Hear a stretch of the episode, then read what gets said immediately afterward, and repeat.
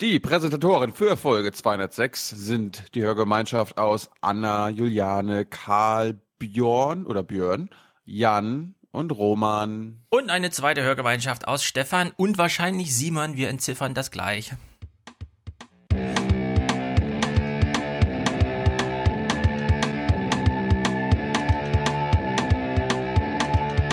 Wake up and clear your brain. Time to listen to what people are saying. Government is lying again and the media is acting insane. It's so good just stay in bed and ignore the talking heads, but you can sleep when you are dead, so wake up. Das beste Intro aller Zeiten. Vielen Dank dafür. Nein, es ist immer noch falsch und du hast mir doch gesagt, es gab sogar eine Reaktion von demjenigen, der das gemacht hat. Ja, der war sehr betrübt darüber, dass du das kritisiert hast. Da musst du erstmal ein Frusteis essen. Ja. Was ich gut nachvollziehen kann, weil videotechnisch ist es astrein. Ich bin sehr zufrieden damit. Top-Leistung. Vielen Dank. Ja. Audiotechnisch schlecht. Ja, kannst du ja ändern. Anna, 206 €. Liebe Grüße von Juliane, Karl, Björn, Jan, Roman und Anna, also Anna, wie genannt, Anna aus Hamburg, Leipzig, Biln, also Berlin und Mailand. Ihr seid tippitoppi. Go Podcasting! Dem schließen wir uns an.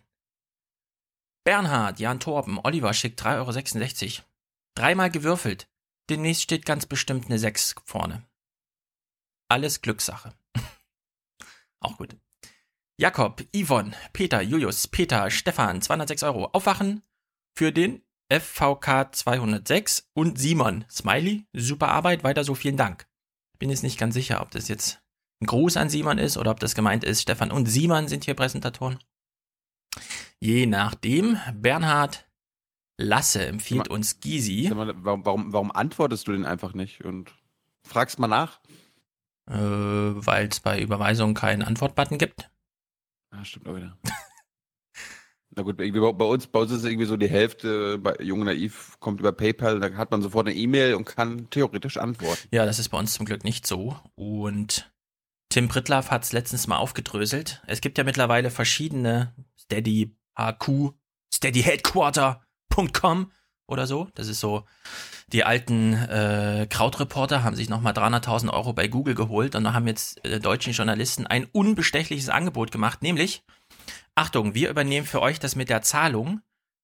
Die Leute müssten nur einmal 19% Mehrwertsteuer zahlen im Moment, wo sie es an die Plattform geben und dann müssten wir nochmal 7% abziehen, wenn ihr das bekommt und dann behalten wir nochmal 10% für euch, für uns. Also seid ihr ungefähr zufrieden so mit 60%, liebe Produzenten? Ja, ganz klar. Steady ist das Beste, was es gibt. Also, es geht drunter und drüber. Wir machen das hier. Ist das von Sebastian Esser? Ja, genau. Da wollen wir nichts mit zu tun haben. Wir machen hier PayPal und IBAN. Und IBAN ist einfach am besten. Ja? Ihr könnt das bei Tim Prittlaff in der Tabelle. Da ist einfach, das Ding liegt bei 100%, die bei uns ankommen. Und das bleibt dann auch bei 100%. Und so muss es sein. In der Hinsicht leider kein Antwort-Button bei IBAN. Aber das ist die beste Form, uns zu unterstützen. Wir bieten nichts anderes an, außer IBAN und PayPal. Und bei PayPal... Na gut, wenn jemand nur 1 € schickt, dann gehen nochmal 30 Cent ab an PayPal, aber ansonsten ist das auch, finde ich, dafür, dass sie einem das sehr einfach machen, ein akzeptabler Beitrag, den man dafür PayPal bezahlt, aber alles andere, also Steady und so. Unglaublich. Gut, Lasse empfiehlt uns Gysi, also er nutzt seinen knappen Platz im Betreff, im Verwendungszweck für, man kann einen Kontinent nicht über Geld einen, bei YouTube, das ist dieser 20 Jahre alte Vortrag von Gysi, sehr, sehr gut natürlich. Wobei man sagen, man kann es ja versuchen. Ne? Genau, das wollte ich auch gerade sagen. Man kann es ja versuchen. Klar, muss man dann nachsteuern irgendwann. Bisher ging auch alles gut, fand ich soweit mit dem Euro. Aber jetzt könnte man halt auch mal nachsteuern. Aber gut, das ist nicht unsere Entscheidung. Tobias. Doch, das sollte eigentlich unsere aller Entscheidung sein. Das stimmt. Versuchen wir mal ein bisschen Demokratie wiederzubeleben. Tobias. Da bist du ja auch dagegen. Gegen Demokratie? Ja, genau, ich bin gegen Demokratie. Nein, aber so direkt, der direkte Kram und so. Ja, was wollen wir denn jetzt mit direkter Demokratie? Wie willst du denn eine Schuldenunion über direkte Demokratie einführen? Hab ich gar nicht gesagt, ich wollte dich einfach nur aufziehen gerade. Das ist wie in England bei Brexit. Wollt ihr aus Europa raus? Ja. Und wie? Das wissen wir nicht. Wir können ja nur Ja und Nein sagen. Ich meine, ich wäre natürlich für direkte Demokratie, wenn man auf dem Wahlzettel 2 DIN A4-Zettel dranhängt und jeder gibt noch einen Aufsatz mit ab, wie er sich denn das wünscht, die Schuldenunion. Dann würde ich sagen, bin ich dafür. Aber solange direkte Demokratie nur Ja- und Nein-Entscheidungen bedeutet, weiß ich gar nicht, wie man da dafür sein kann. Tobias, Steve, Jan, Jonas, bitte fordert meine Mutter Kiki zum Zahlen auf. Kiki? Zahle. Anna, Alexander, Sebastian, 50 Euro, danke, schreibt da. Labi, Christopher, Max, Holger und Anke, Johannes, Lars, Kathleen und Nora. Damit haben wir 2 Präsentatoren, viele Unterstützer und nur einen Produzenten. Also es klafft hier eine Lücke, wie man sieht. Leute, bitte unterstützt diesen Podcast. Ja. Ja? Den gibt es nur wegen euch. Und für euch. Wenn nichts kommt... Genau, aber wenn da nichts kommt, dann wird von uns auch nichts kommen. Oder weniger kommen. So, ich trinke kurz einen Schluck. Das gilt auch für Jung und Naiv. Ich lese jetzt mal einen Kommentar vor. Wie war das mit komplett und ungeschnitten? Was war denn das für eine Cut-Geste von dir, Thilo, bei 29 Minuten und 12 Sekunden? Und die nächste Sekunde ist die Ausgangsposition von Stefans Kopf. Unten links, dann wie hier, vorher geradeaus guckend. Nee, ihr sollt doch nichts von der Produktion des TV übernehmen, Nick. Das ist doch der erste Schritt, selbst Fake zu werden. Erstens, wir wehren uns hier gar nicht gegen Fake. Zweitens, da mehrfach solche Kommentare kommen, lassen wir die Folge heute mal ungeschnitten. Mal gucken, wie ihr das so findet, wenn wir hier unsere Clips alle 15 Minuten durchsynchronisieren müssen und so und ihr dann immer dabei sitzt, wenn 10 Sekunden genau nichts passiert. Aber gut. Heute machen wir den einen Durchlauf und Uncut. Mal gucken, ob es euch gefällt. Doch, Uncut, das können wir uns ja erlauben. Na gut, die haben es live gemacht. Da konnten sie die Kameraperspektive einfach entsprechend wählen. Aber warum nicht? Das scheint sehr viele zu interessieren, was das hier bedeutet und ob Thilo deswegen nochmal, es gab ja auch bei YouTube Fragen, Thilo, geht's dir gut? Du hast mehrfach für Unterbrechung gebeten, geht's dir gut? Und müde wirktest du auch, geht's dir gut? Deswegen lassen wir das heute alles drin. Kurze Meldung aus der Regie, Peter hier.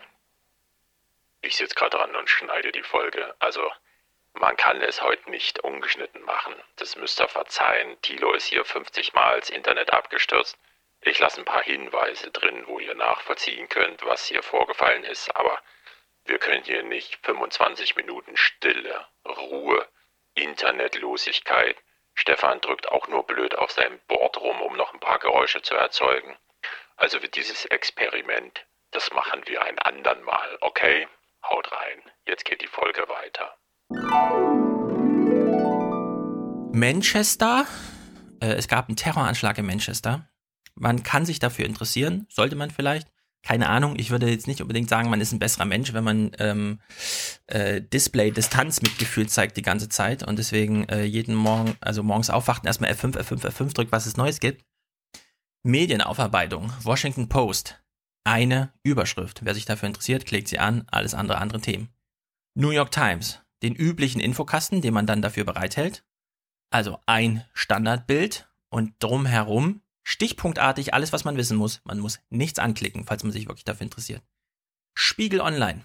Terrorartikel. May-Artikel. Was wir wissen und was wir nicht wissen, Artikel. Ein Hilfsbereitschaftsartikel. Muslimische Taxifahrer in Manchester fahren die Leute nach Hause. Wie schön. Faznet. Terror-Aufmacherbild, Artikel. Terror-Nachrichtenartikel. Noch ein Artikel zum IS. Wissen wir eigentlich schon, was in Manchester passiert ist? Nö, wir machen einfach mal einen IS-Artikel. Und natürlich für alle, die sich dafür interessieren, weil es gab ja noch nicht genug Artikel, noch ein Live-Blog. Mhm. Süddeutsche Zeitung. 7 Artikel. Gerade frisch neu hinzugekommen vor 3 Minuten. Wie spreche ich mit meinem Kind über die Anschläge? Das sind natürlich die Artikel, die sind für die Eltern selbst gerade gemacht, ja? Die ihre Kinder nur, geh mal schnell in die Schule und lass dein Handy heute mal hier, okay? Ich muss mal kurz lesen, wie ich mich jetzt selbst beruhige. Und dann lesen sie die Artikel, die vermeintlich für ihre Kinder geschrieben wurden. Die Tagesschau hat eine quasi monothematische Seite Und für alle Deutschsprachigen, ja, also die Angelsachsen haben mittlerweile einen guten Umgang gefunden, zumindest was Print angeht, bloß nicht Fernsehen gucken. Für alle Deutschsprachigen, 10:45 Uhr, das ist von uns gesehen in 25 Minuten, Sebastian Kurz und Peter Neumann geben eine Pressekonferenz zu Counterterrorism. Wow, ich bin so gespannt, was sie dabei sagen. Und ob ich Angst haben muss. Also es ist ein unglaubliches Medienverhalten. Es ist wirklich, ich weiß nicht genau, was man sich so dabei denkt. Ich weiß allerdings, wie es in den Redaktionen zugeht. Wenn man morgens da so sitzt und dann sitzen 7 Uhr morgens vielleicht 3 Leute und machen so Chef von Dienst. Und dann kommt natürlich, also es ist dann nur noch Agenturspektakel, ja. Man sitzt nur noch da und genauso wie man glaubt, dass die Leute zu Hause sitzen, dass sie alles als erstes wissen wollen, überbietet man sich in der Redaktion mit. Und hier, da kam gerade noch die Meldung, hat das die dpa schon oder habe ich das erstmal nur bei Twitter? Na, dann warten wir noch kurz, bis die dpa auch hat und dann machen wir da einen schönen Artikel. Kannst du schon mal vorbereiten, kannst du schon mal Bilder raussuchen? Kannst du jetzt live gehen? Okay, ganz oben, ja, ganz oben und so. Also man will nicht wissen, wie jetzt gerade Nachrichten gemacht werden in diesen Redaktionen. Es ist gruselig, abstoßend, man sollte es ablehnen. Klickt da einfach nicht. Man kann jetzt auch einen Tag warten und dann die geruhsamen Artikel dazu lesen. Nun gut, Nachrichten. Bekommen wir einen Brennpunkt? Was meinst du? Oh, bestimmt. Das ist in Manchester passiert. Das ist hier gleich um die Ecke.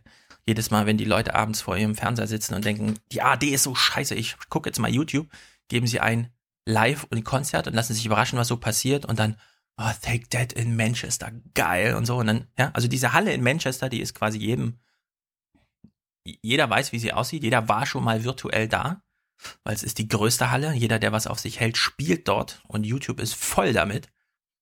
Also will man jetzt genau wissen, was in dieser Halle in Manchester passiert ist. Und deswegen kriegen wir da natürlich auch einen Brennpunkt. Frage ist nur, wer ihn moderiert.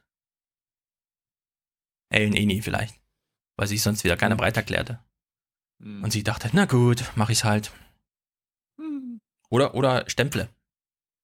Stemple könnte sein. Nee. Ich glaube, Moderation, da ist noch nicht so weit. Glaube ich auch. Nee, ist echt nicht gut. Man bekommt hier keine ruhige Minute, falls man sich dafür interessiert, auf Deutsch, das einfach mal nachzulesen, was da passiert ist. Ja, man wird zugeballert und zu emotionalisiert. Irgendwann in einem halben Jahr gibt es wieder diese Bühnenauftritte von irgendwelchen Journalisten, die dann sagen, ja, sehr viele Menschen wollten wissen, was passiert und wollten auch einen Ort zum Trauer haben und den haben wir geboten mit unserer Nachrichtenseite. Das ist wirklich gruselig. Gucken wir mal auf die letzte Woche zurück. Apropos gruselig, die Verbindung ist so gruselig, dass ich jetzt alles nochmal neu starte und wir ein Timeout machen. Oh, toll. Ich wollte noch ein paar Kommentare vorlesen zu meiner Aufforderung, welche Sportanalogien wir jetzt für den Wahlkampf verbrauchen sollten. Ja, wir lesen jetzt einfach nur das vor, was uns Benny vorgeschlagen hat, weil ich habe ja gesagt, ich will nicht nur, dass man das mit einem Sport vergleicht, sondern uns auch gleich ein anschauliches Beispiel gibt.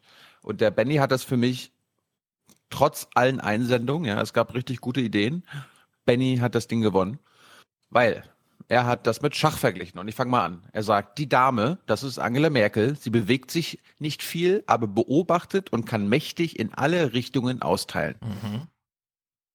Ich soll jetzt den König vorlesen? Ja. Der König, Schulz, versucht in Trippelschritten das große Ganze zu retten, kann aber kaum eingreifen, merkt nicht, dass er die ganze Zeit im Schach steht. Wenn er fällt, ist alles hin. Der erste Turm ist Wolfgang Schäuble. Er ist mächtig und schlagkräftig. Er lauert in der Ecke, um alles umzunieten, was sich ihm in den Weg stellt. Turm 2, Seehofer, schaut gemeinsam mit Turm 1, dass die Dame nicht vom rechten Weg abkommt, hofft insgeheim auf eine Rochade. Rochade, so heißt sie. Ja. Läufer 1 ist Sigmar Gabriel. An der Seite des Königs schießt er gelegentlich mal quer nach links, dann wieder nach rechts, könnte sehr gefährlich sein, wird aber meist von den eigenen Bauern blockiert. Läufer 2, Thomas de Maizière, oder wie man hier auch schreibt, Thomas DM. An der Seite der Dame kommt immer über die rechte Seite, war mehrfach schon bedroht, wurde aber durch viel Dusel nie geschlagen. Mhm. Der erste Springer ist Christian Lindner. Er spurtet putzmunter drauf los, mal hier, mal da, ist strategisch kaum zu gebrauchen und verärgert Freund wie Feind. Springer 2 Gysi, sehr behende und auf allen Politikfeldern zu Hause, hat sich aber leider bereits in der Eröffnung hinauskatapultiert und beobachtet interessiert von der Seite. Mhm. Bauern. Der Bauer 1 ist Kauder. Volker Kauder. Er steht direkt vor der Dame, um sie zu beschützen. Bäuerin, oh, ganz neu. Ursula von der Leyen ist gleich zu Beginn 2 Felder vorgerannt und hofft irgendwann das andere Ufer zu erreichen, um sich hoffentlich in eine Dame verwandeln zu können. Ja. Der nächste Bauer ist Jens Spahn. Er steht beseelten Blickes im Schatten von Turm 1. Wolfgang Schäuble. Bauer, Tauber, klassisches frühes Bauernopfer. Mhm. Bäuerin 2.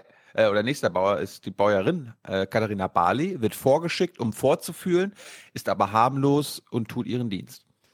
Bäuerin Wagenknecht geht stramm auf der linken Seite voran, aber kommt irgendwann nicht mehr weiter und wird vergessen. Ja. Nächste Bäuerin ist Frauke Petri. Sie preschte über die kompakte rechte Seite voran, wurde jedoch von schwarzen Figuren gestellt und geschlagen. Bauer Stegner will immer geradeaus vorwärts gehen. Was er aber gar nicht kann, weil er nur ein kleines Bäuerlein ist. Danke, Benny. Fand ich am besten. Ja, es gab sehr gute Analogien dazu. Ja, kann man sich eigentlich bei uns im Forum durchlesen und bei den Kommentaren unter der letzten Folge. Mhm. Da wir einmal dabei sind, gucken wir doch gleich mal das Politbarometer, bevor wir auf die Nachrichten gucken. Ich habe es alles zusammengeschnitten in einem Clip. Wir können also überprüfen, ob die...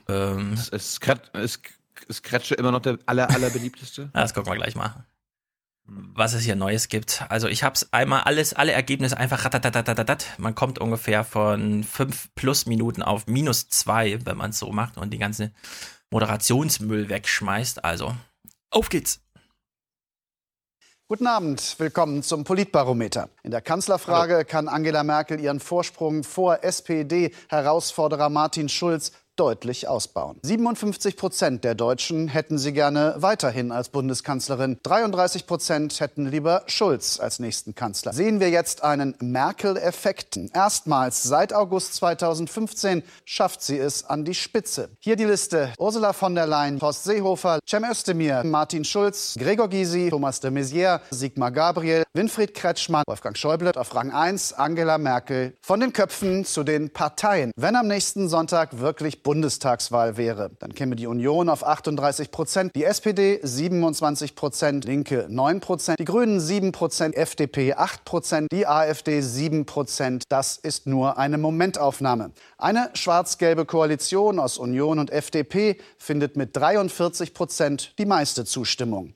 Am schlechtesten schneidet Rot-Rot-Grün mit 21% ab. Ein Blick ins Ausland. 81% der Befragten fänden es richtig, wenn die deutschen Soldaten aus der Türkei abgezogen würden. 78% der Befragten macht die Politik von US-Präsident Trump große Sorgen. Im Januar waren 62% in großer Sorge. Mehr Hoffnung weckt dagegen der neue französische Präsident Emmanuel Macron. Fast 2 Drittel glauben, dass sich die Probleme der EU mit ihm besser lösen lassen.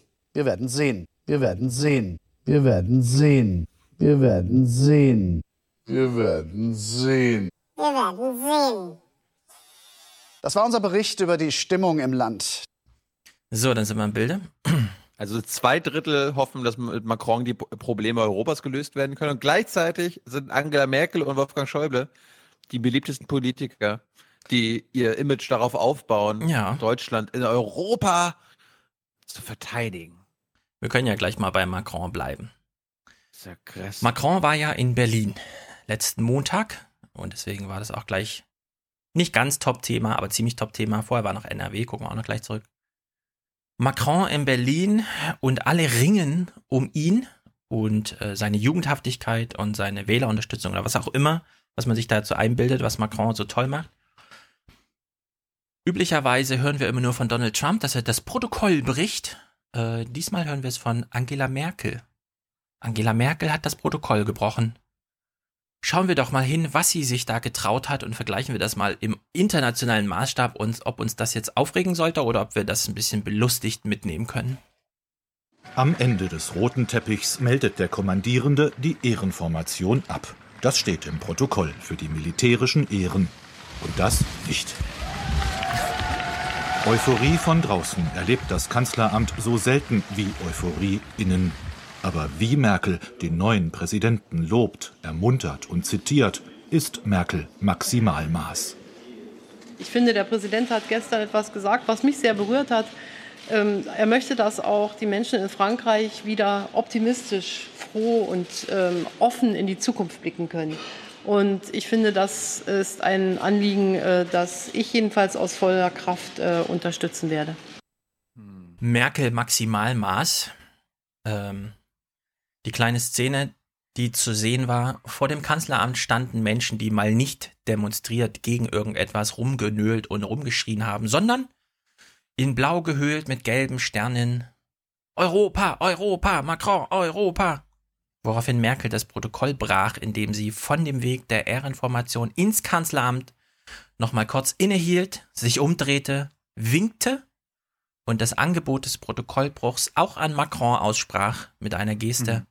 Öffne dich dem Volk. Winke ihm zu. Okay. Das war Protokoll. Ich meine, die Leute, die da gestanden haben, waren ja jetzt nicht wegen Merkel da, aber Merkel hat sich umgedreht und hat gewunken. Ach, Angela, so ein Protokollbruch, ja. Ja. Maximalmaß Merkel. Shame. Shame. Es gab noch einen zweiten Protokollbruch. Der ist noch amüsanter als der eben. Wir hören mal zu, was unser Außenminister Herr Gabriel von der Konkurrenzpartei SPD sich getraut hat. Aus voller Kraft sagt Merkel, es soll keiner mehr sagen, Macron sei kein Freund. Aber da hat ein anderer schon gezeigt, dass seine Freundschaft viel enger ist. Entgegen den Gepflogenheiten holt Sigmar Gabriel Macron am Flugzeug ab. Es gibt ein Foto und einen Seitenhieb auf Merkels Union. Wir Deutschen, wir haben ein großes Interesse daran, dass Frankreich vorankommt, aber vor allen Dingen, dass die Europäische Union in einen besseren Zustand kommt. Und dafür müssen wir Deutschen die Haltung ändern, die in der Vergangenheit leider sehr häufig dazu geführt hat, dass der deutsche Bundesfinanzminister Frankreich die kalte Schulter gezeigt hat. Das muss sich ändern. Thilo referiert mal kurz die kleine Now-Now-Now-Passage aus der Bundespressekonferenz. Naja, es muss sich ja jetzt was ändern und Schäfer hat gestern nur erklärt für seinen Außenminister, der ja fordert, hier Schuldenerleichterung Griechenland, jetzt. Was Schäuble hat schon wieder geblockt und so weiter und schon wieder kein Ergebnis. Die Griechen haben doch jetzt alles gemacht und haben doch sogar jetzt wieder noch neue Kürzungen beschlossen. Jetzt muss das doch mal endlich eingelöst werden, unsere Versprechen an die Griechen. Und da meint er so, ja, now heißt ja übersetzt jetzt, ne? Unverzüglich. Und das heißt now. Now, now, now. Weil Schäfer lange in Afrika gelebt hat, und da sagt man auch now, now, now, wenn man es wirklich ernst meint. Und dann hat er aber offen gelassen, wie ernst es Gabriel meint. Diese kleine Passage zu Schäuble gestern, die fand ja gestern statt, die hören wir dann also nächste Woche. Nächste Woche haben wir also wieder ein, wie soll man sagen, Schäuble ist jetzt wirklich der gefährlichste Mann Europas. Wenn einer Anti-Europäer ist, dann Schäuble. Das hören wir nächste Woche. Jetzt hören wir erstmal, wer ist denn hier der richtige Europäer? Also Macron war da, beide haben das Protokoll gebrochen aus lauter Fürsorge und Freundschaftswillen. Jetzt gab es bei der Pressekonferenz eine Frage an Macron, die mit einer einsilbigen Antwort gutiert wurde. Was das beim CDF bedeutete, ach so, nur eine Silbe, na, da müssen wir da nicht weiter drüber reden. Wir reden allerdings darüber. Also wir hören uns mal die Frage und die Antwort an. Monsieur, neuer Präsident, möchten Sie das deutsch-französische Verhältnis wieder so eng gestalten, wie es etwa zwischen Adenauer und de Gaulle war? Oui. Oui. Was heißt dieses oui? Also übersetzt heißt es erstmal ja. Bezogen auf die Beziehung so eng wie Adenauer und de Gaulle. Beides waren ihrerseits die ersten Präsidenten und Kanzler beider Länder. Und de Gaulle war derjenige, der Frankreich aus der NATO rausgezogen hat. Ja, später dann. Also. Ah. Bleibt mal aber bei 1950, als die Welt noch in Ordnung war, beziehungsweise wieder in Ordnung gebracht wurde. Damals hieß der französische Außenminister Robert Schuman. Und er wurde nach Deutschland geschickt und er hatte einen Plan. Und der Plan hieß, nie wieder Krieg. Und wie wollte er das machen?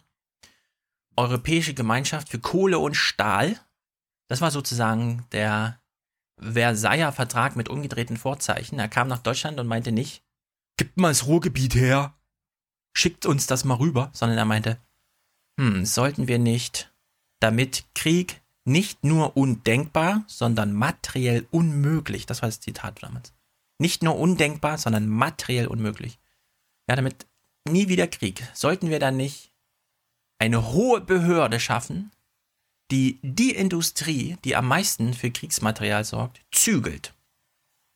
Und dann hat man eine hohe europäische Behörde, die sich sozusagen als One-Stop-Shop um europäisches Kohle- und Stahlproduktionszeug gekümmert hat.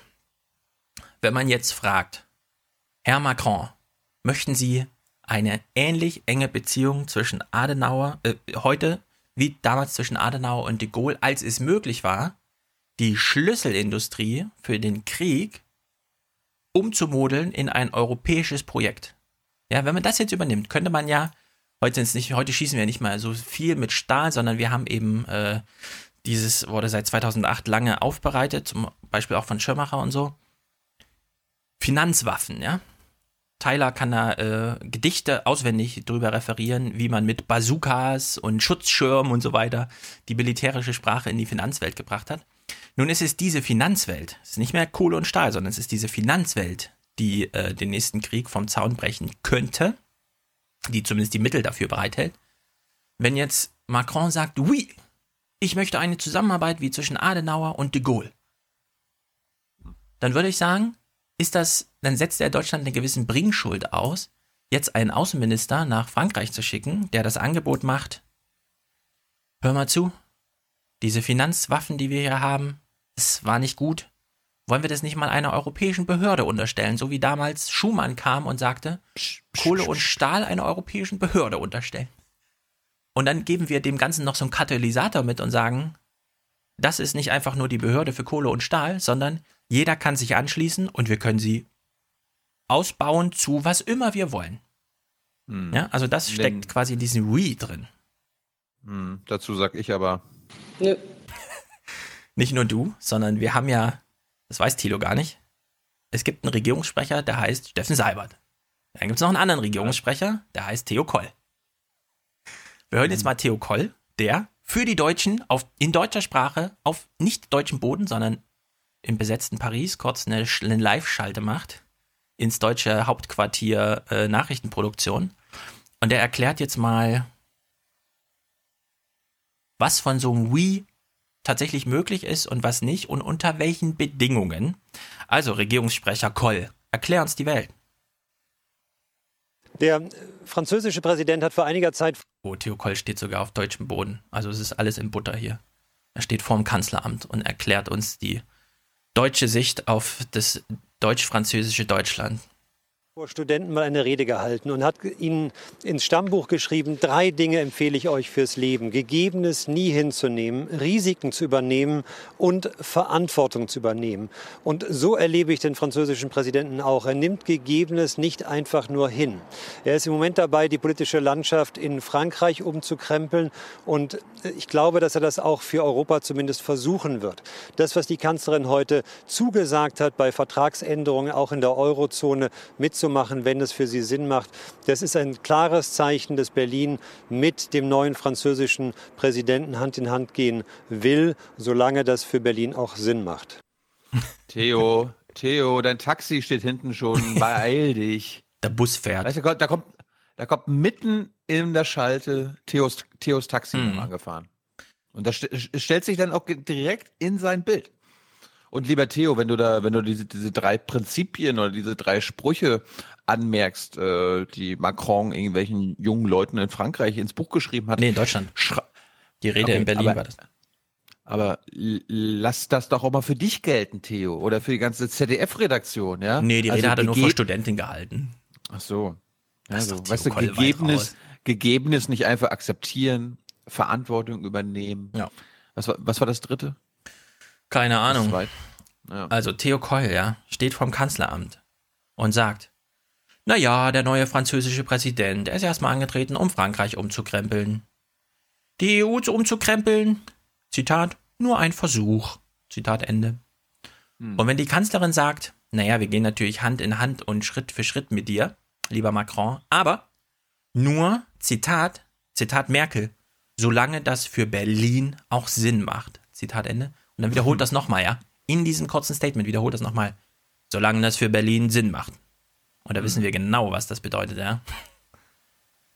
Auf Wiedersehen, Europa. Wir können Europa gerne so ändern, aber nur nach unserem Gusto. Ja, okay. Es muss für Berlin Sinn machen, sonst ist das ja alles total doof. Genau. Nachvollziehbar. Am Mittwoch hat Macron auch sein Kabinett vorgestellt. Wir hören mal kurz rein. Es gibt 2 Ministerien, die es so in Deutschland nicht gibt. Thilo wird sie uns gleich nennen. Das eine gibt es auch in Deutschland, aber es hat hier einen anderen Namen. Und ich wäre mal sehr gespannt, wenn man den deutschen Minister oder die Ministerin genauso vorstellen würde. Und dann gibt es noch ein zweites Ministerium, das gibt es in Deutschland irgendwie nicht so.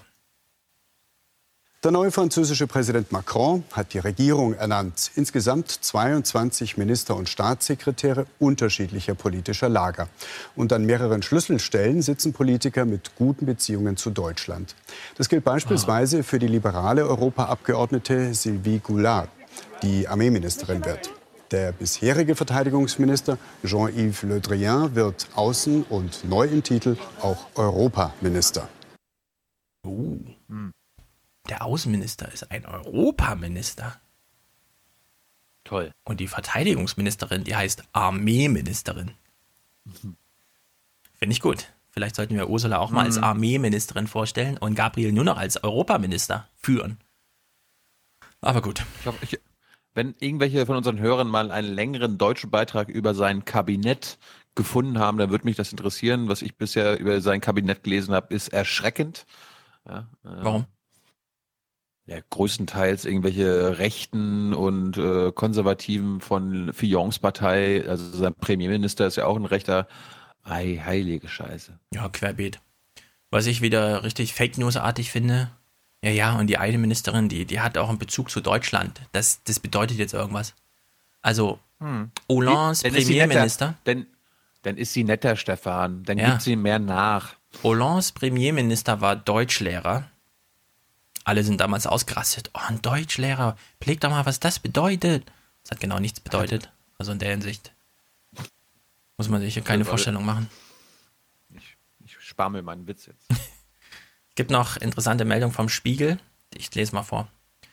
Künftig dürfen Journalisten nicht mehr in den Innenhof des Élysée-Palastes, um von dort aus die Kabinettssitzung zu verfolgen. Regierungssprecher Christophe Castaner, wie auch immer die Leute da heißen, sprach von einem neuen Umgang mit der Presse. Was das heißt, konnte man unter anderem bei der Aufnahme der traditionellen Kabinettsfotos mit allen Ministern sehen. TV-Kameras waren nicht zugelassen, nur ein Regierungsfotograf durfte das Mannschaftsbild festhalten. Achtung jetzt. Medienvertreter reagierten wütend auf die verschärften Regeln und sehen darin einen Angriff auf die Pressefreiheit. Also wenn Journalisten nicht mehr wissen, wofür sie da sind, ja, und sie glauben, ich war nicht dabei, als das Foto gemacht wurde, das offizielle Foto von Armeeministerin bla bla bla. Und dann kommen sie und sagen, ey, das ist ja voll Angriff auf die Pressefreiheit. Schwierig. Ich finde es alles total gut. Ehrlich gesagt, ich bin mittlerweile auch auf dem Stand. Ich bin der Meinung, wenn einem das nicht gefällt, als Journalist, als Medium, einfach dieses Bild, was dann da trotzdem gemacht wird vom Regierungsfotografen, nicht verwenden. Lass sie ihren PR-Termin dann einfach, lass sie im Regen stehen. Das ist ja kein PR-Termin, das ist ein Fototermin. Wer ein Minister ist, kriegt halt ein offizielles Foto. Da muss man... Also, Theo Koll will denn das Foto wieder in seinem Beitrag verwenden oder so weiter, aber who gives a shit? Ja. Wobei ich schon mittlerweile, also Scott Adams hat einen sehr, sehr interessanten Text geschrieben die Tage, in dem er gefragt hat, brauchen wir noch Regierungspressekonferenzen? Also was haben wir davon, dass Spicer irgendwie im Nahkampf mit den Journalisten versucht, keine Fehler zu machen und man danach seine Fehler breit tritt und sich für den 99% dessen, was da gesagt wird, eigentlich nicht interessieren. Und ehrlich gesagt, wenn ich jetzt so BBK verfolge, bin ich mir auch nicht mehr so sicher, ob nicht mittlerweile Seibert das Spiel gewonnen hat, indem er einfach alle einlullt die BBK einfach so durchnudelt und am Ende aber alle Journalisten nach Hause gehen mit dem Gefühl, naja, wenn ich jetzt der Regierung was fragen wollte, ja, dann da habe ich ja die Gelegenheit gehabt. Nur sie sagen ja gar nichts mehr. Also nicht nur Seibert, sondern auch die anderen Minister, ja, Sprecher, die sitzen ja wirklich da und lesen ihre Texte ab zum Thema Griechenland und so. Das ist ja wirklich, vielleicht braucht man ein ganz neues Verhältnis zwischen Journalismus und Politik. Und zwar wirklich eins, das wieder auf Gegner getrimmt ist. Und nicht hier so auf, ja, hätten Sie mal kurz noch einen Moment Zeit, Frage beantworten und so. Weil irgendwie da kommt nichts bei rum. Ja, ich werde jetzt hier als BBK-Mitglied natürlich nicht sagen, dass die BBK abgeschafft werden sollte. Ich würde mir nur von meinen Kollegen wünschen, dass sie die Chance, diese einmalige Chance der BBK, ähnlich nutzen wie wir. Ne? Ja, also irgendwas ist da grob, wie soll man sagen, grob schief. Also ich wünsche mir wirklich... Das, das muss man unseren Leuten immer wieder sagen. Ja? Es gehen viel, viel weniger oder fast. Gestern waren weniger Journalisten an einem Montag bei der Regierungspressekonferenz, als Menschen auf der Regierungsbank gesessen haben. Ja. Und gleichzeitig gehen zu solchen Pressekonferenzen von Macron bei Merkel im Kanzleramt, gehen alle hin. Da ist das Haus voll, obwohl jeder weiß, dass er zu 99% nicht rankommt, weil es gibt nur 2 Fragen von deutschen Journalisten und dann gibt es nur 2 Fragen von französischen. Und wer sucht diese Frage aus? Erstens einigen die sie untereinander, das heißt, dann kommt die DPA wieder durch mit ihr, wie heißt sie hier, Dunz oder so weiter und kann wieder irgendeine krasse Frage stellen. Ach so, nee, ist ja Trump. Also da stellt sie dann, an Macron stellt sie natürlich keine doofen Fragen. Und am Ende sucht aber Seibert aus, wer die Fragen stellt. Ja. Und ich meine, das war ja letzte Woche auch in der BBK wieder. Da hat Seibert sich wieder gedacht, drück ich ihm mal einen rein, ja, hier, Jung, Sie kommen ja ähnlich. Ja, ganz genau. Und das ist nicht der Moment, den ich meine. Ja, Seibert will einfach, Seibert spricht Einladung aus. Will einfach, dass alle da hinkommen, weil da beschwert sich keiner über irgendwas. Was will man sich da beschweren? Steht ja niemand auf.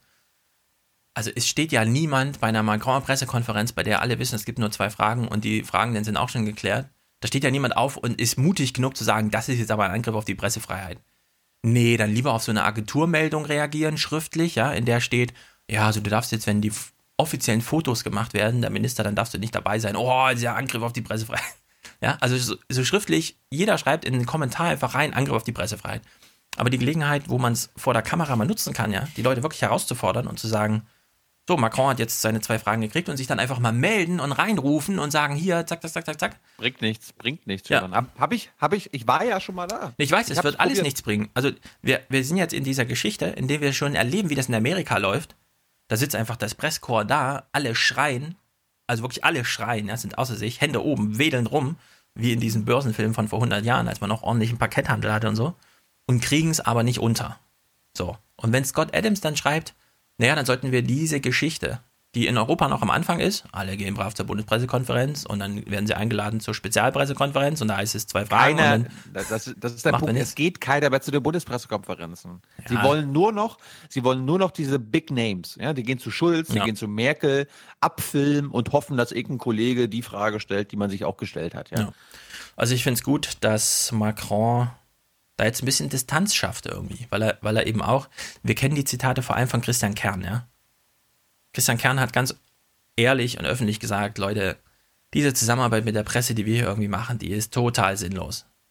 Und ich mag die auch nicht, obwohl ich sie sofort für mich ausbeuten könnte, weil ich weiß genau, nach welchen Regeln ihr das hier macht. Horse Race, Click, Traffic, Kram, ja. Kann man, Seibert dagegen, ich weiß, wie ihr das hier macht, ich spiele das Spiel durch. Ja. Und wenn ich hier eine halbe Stunde lang mit mir Selbstgespräche führe, ja, am Ende kann ich sagen, Angebot gemacht, Angebot nicht angenommen, alle liegen da nieder, George Packer kommt und schreibt, also es gibt ja gar keine Diskussion in Berlin, was ist denn da los? Ja. Und Seibert so, Strike. Ja, dabei ist abenteuerlich. Dabei ist Steffen Seibert ja nicht der Spielleiter. Ja? Also nee. Am Ende könnten wir das Spiel ja auch bestimmen. Am Ende könnte der BBK-Verein alle Mitglieder, wir könnten uns absprechen und sagen, okay, wir gehen nicht mehr zu diesen Pressekonferenzen, wenn die so ablaufen, wie sie weiter ablaufen. Wir machen das jetzt nämlich so, dass wir jede Woche an einem Termin in der Woche die Kanzlerin in die BBK holen? Oder kann sie denn nicht nach Seiberts Dünken die Fragen beantworten, sondern muss sich allen Antworten stellen. Und nicht so wie aktuell, sie kommt einmal im Jahr, eine Stunde und setzt sich dahin. Nein, es geht alles. Man kann das alles ändern, wenn einem das nicht gefällt. Aber das ist ja das Ding. Die Kollegen, das hat sich alles so eingespielt, diese Art, wie man Pressekonferenzen bei Merkel und bei den anderen Ministerien macht, dass das gar nicht mehr als Angriff auf die Pressefreiheit verstanden wird, dass das gar nicht verstanden wird, dass das eine Einschränkung von Pressefreiheit ist, sondern das ist Tradition. Ja, das ist einfach dieser Frosch im Wasser, das so langsam erwärmt wird und irgendwann ist halt vorbei, ja. Aber ich bin mir nicht sicher, ob jetzt zwingend immer Merkel in die BBK muss oder dann auch jede Woche. Nein, das war jetzt ein extremes Beispiel, aber das könnte man machen. Man könnte sagen, okay, Merkel kommt mindestens einmal im Monat, jede Woche kommt mindestens ein Mitglied der Bundesregierung, ein leibhaftiges und kein Sprecher. Sagen, genau. Ja, das ist nicht schwer. Ja. Aber so und wie das jetzt läuft. Und der Verein hätte die Macht, weil wir haben alle Hauptstadtjournalisten im Verein. Ja. Aber auf der anderen Seite habe ich da ganz, ganz kleine Hoffnung, weil die großen Fraktionen im Verein werden das nie und immer mitmachen. Ja, es gab jetzt eine Szene gestern, glaube ich, die, weiß gar nicht, Familienministerin, Sprecherin, irgendwer wird gefragt, wie ist denn das jetzt mit der Kinderarmut und Hartz IV und so?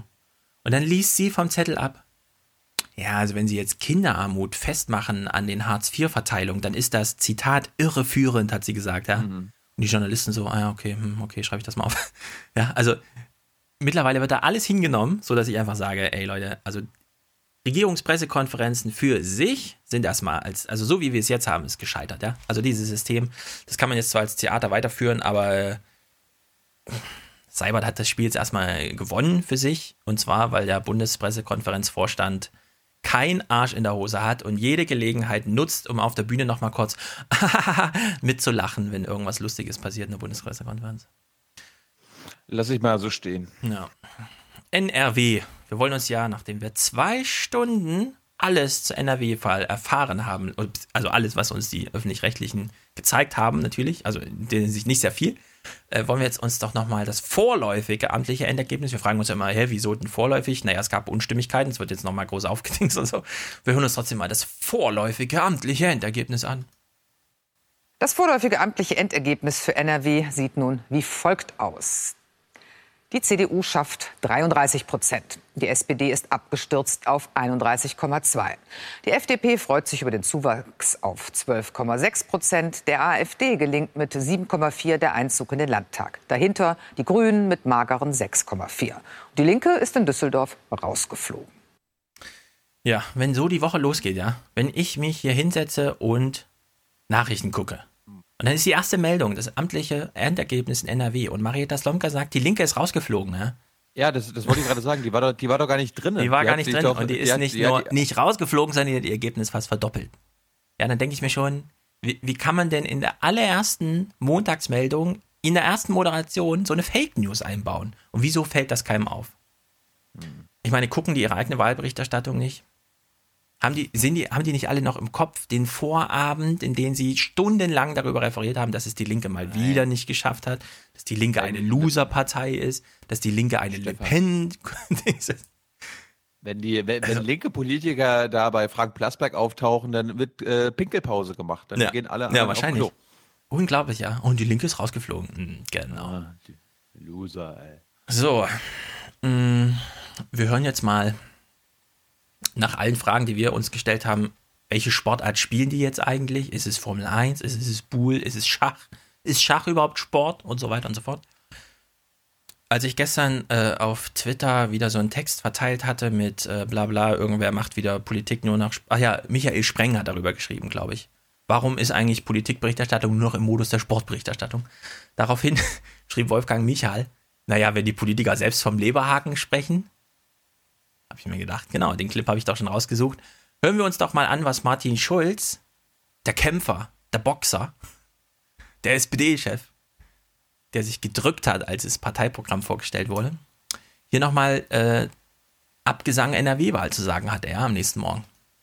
Manchmal kriegt ein Boxer einen Leberhaken, Aber das heißt noch nicht, dass die nächste Runde schon an den Gegner geht. In der nächsten Runde ist jemand wie ich kampferprobt. Und Sie sehen hinter mir die Führung der Sozialdemokratischen Partei Deutschlands, die entschlossen ist, diese Herausforderung anzunehmen, sie zu bewältigen und zu einem guten Abschluss für die SPD und für unser Land zu bringen.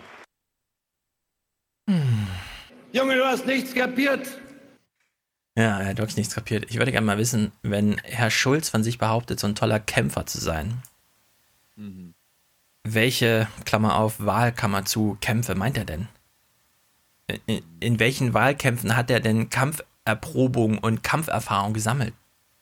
Der Europawahlkampf, wo er gegen Juncker verloren hat? Okay, er hat schon mal einen Wahlkampf verloren. Ja. Welchen noch? Ich meine, er ist ja jetzt nicht unbedingt der Jüngste, er muss ja schon ein paar Wahlkämpfe mitgemacht haben, oder? Er hat hier den Bürgermeisterschaftswahlkampf in Würselen gewonnen. Vor dazu, 20 Jahren. Dazu empfehle ich den Hintergrund Deutschlandfunk zum Thema Niemand will mehr Bürgermeister werden. Gemeinden suchen händeringend um Vertreter. Also sehr gut, ja, Herr Schulz. Ich glaube Ihnen das sofort, dass Sie ein super Kämpfer sind. Irgendwas mit Leberhaken und Boxer. Standen Sie schon mal in einem Boxring? Haben Sie schon mal Handschuhe angehabt? Also es ist, man sieht sich das so an und hat Mitleid. Ich habe echt nur noch Mitleid, ja. Ein Politikwissenschaftler erklärt jetzt nochmal kurz, was die SPD jetzt machen muss. Und während wir das gucken, denken wir, stimmt, da sind wir ja gar nicht drauf gekommen. Was für eine neue und interessante Information. Sie muss nach Themen suchen, aber sie muss nach Themen suchen, die zusammengefasst eine Erzählung ergeben, die den Wählerinnen und Wählern die Möglichkeit gibt zu sagen, ja, ich habe Vertrauen in dieses Konzept, ich habe Vertrauen in die Politik und auch in die Person Martin Schulz, die diese Politik repräsentieren soll. Es gibt in Deutschland Politikwissenschaftler, die werden angefragt, ob sie mal vor der Kamera sagen könnten, dass die SPD jetzt Themen braucht, die sich zu einer Geschichte zusammenbinden lassen, bei der der Bürger dann sagt, da habe ich Vertrauen rein. Und da gibt es welche, die sagen dann, ja klar, kann ich Ihnen das sagen vor der Kamera, kommen Sie doch mal vorbei. Nehmen Sie sich alle Zeit der Welt, ich kann hier 6 Stunden mit Ihnen darüber reden. Die SPD jetzt Themen braucht, die zu einer erzählbaren Geschichte zusammengefasst werden können, woraufhin man Vertrauen damit generiert. Ich könnte mich unendlich darüber beeiern, ja. Wie ist das möglich? Also, wie tief will der politische Journalismus eigentlich noch sinken? Ah, ich weiß, wie tief. Ralf Stegner ist ja noch in der Nähe. Wollen wir nicht mal einen O-Ton von Ralf Stegner abholen? Nach dem anfänglichen Höhenflug tut sich die Partei jetzt schwer mit den politischen Niederungen, also Krise? Nee, Krisengespräche hat es nicht gegeben, sondern wir wollen jetzt entschlossen den Bundestagswahlkampf. Das ist besprochen worden. Ich habe eigentlich eher Entschlossenheit wahrgenommen und weniger Krisengespräche. Ja, Stegner. Er gehört aber zu den Besten. Stefan, er gehört zu den allerbesten. Wir sind hier, weil Sie den Besten, der Besten, der Besten suchen, Sir! Da fragen die Ralf Stegner. Am Montag nach der NRW-Wahl, die Katharina Barley eingeleitet hat mit den Worten, wie wichtig ist, dass sie diese Wahl gewinnen. Na, sehr wichtig natürlich. Und dann sagt Ralf Stegner, nee, hier hat es gerade kein Krisengespräch gegeben. Wir haben einfach nur ganz entschlossen die Bundestagswahl geplant. Also, ich habe ja hier... Have you ever questioned the nature of your reality? Und der Clip ist zu schwach, ja. Ich finde keine Worte mehr dafür. Den musst du eigentlich viel öfter abspielen. Ja, wirklich. Also Ralf Stegner ist das... Wenn der normale Bürger sich nicht mehr für Parteienpolitik interessiert, ja, dann haftet ihm immer der Makel an, politikverdrossen zu sein. Aber gibt es auf politischer Seite sowas wie Realitätsverdrossenheit? Und in welchem Maßstab misst man das, ja, um Ralf Stegner da noch reinzuholen? Nee, es hat ja kein Krisengespräch gegeben. Wir sind total entschlossen alle. Manuela Schwesig, gibt es auch mal ein schönes Zitat vor dem Willy-Brandt-Haus. Es ist ein bisschen unklar, wenn sie das so sagt, wenn der Martin Schulz doch so ein toller Typ ist, der angeblich über Arbeit, Gerechtigkeit und Bildung redet, ja? Wieso macht er das nicht mal vor der Öffentlichkeit?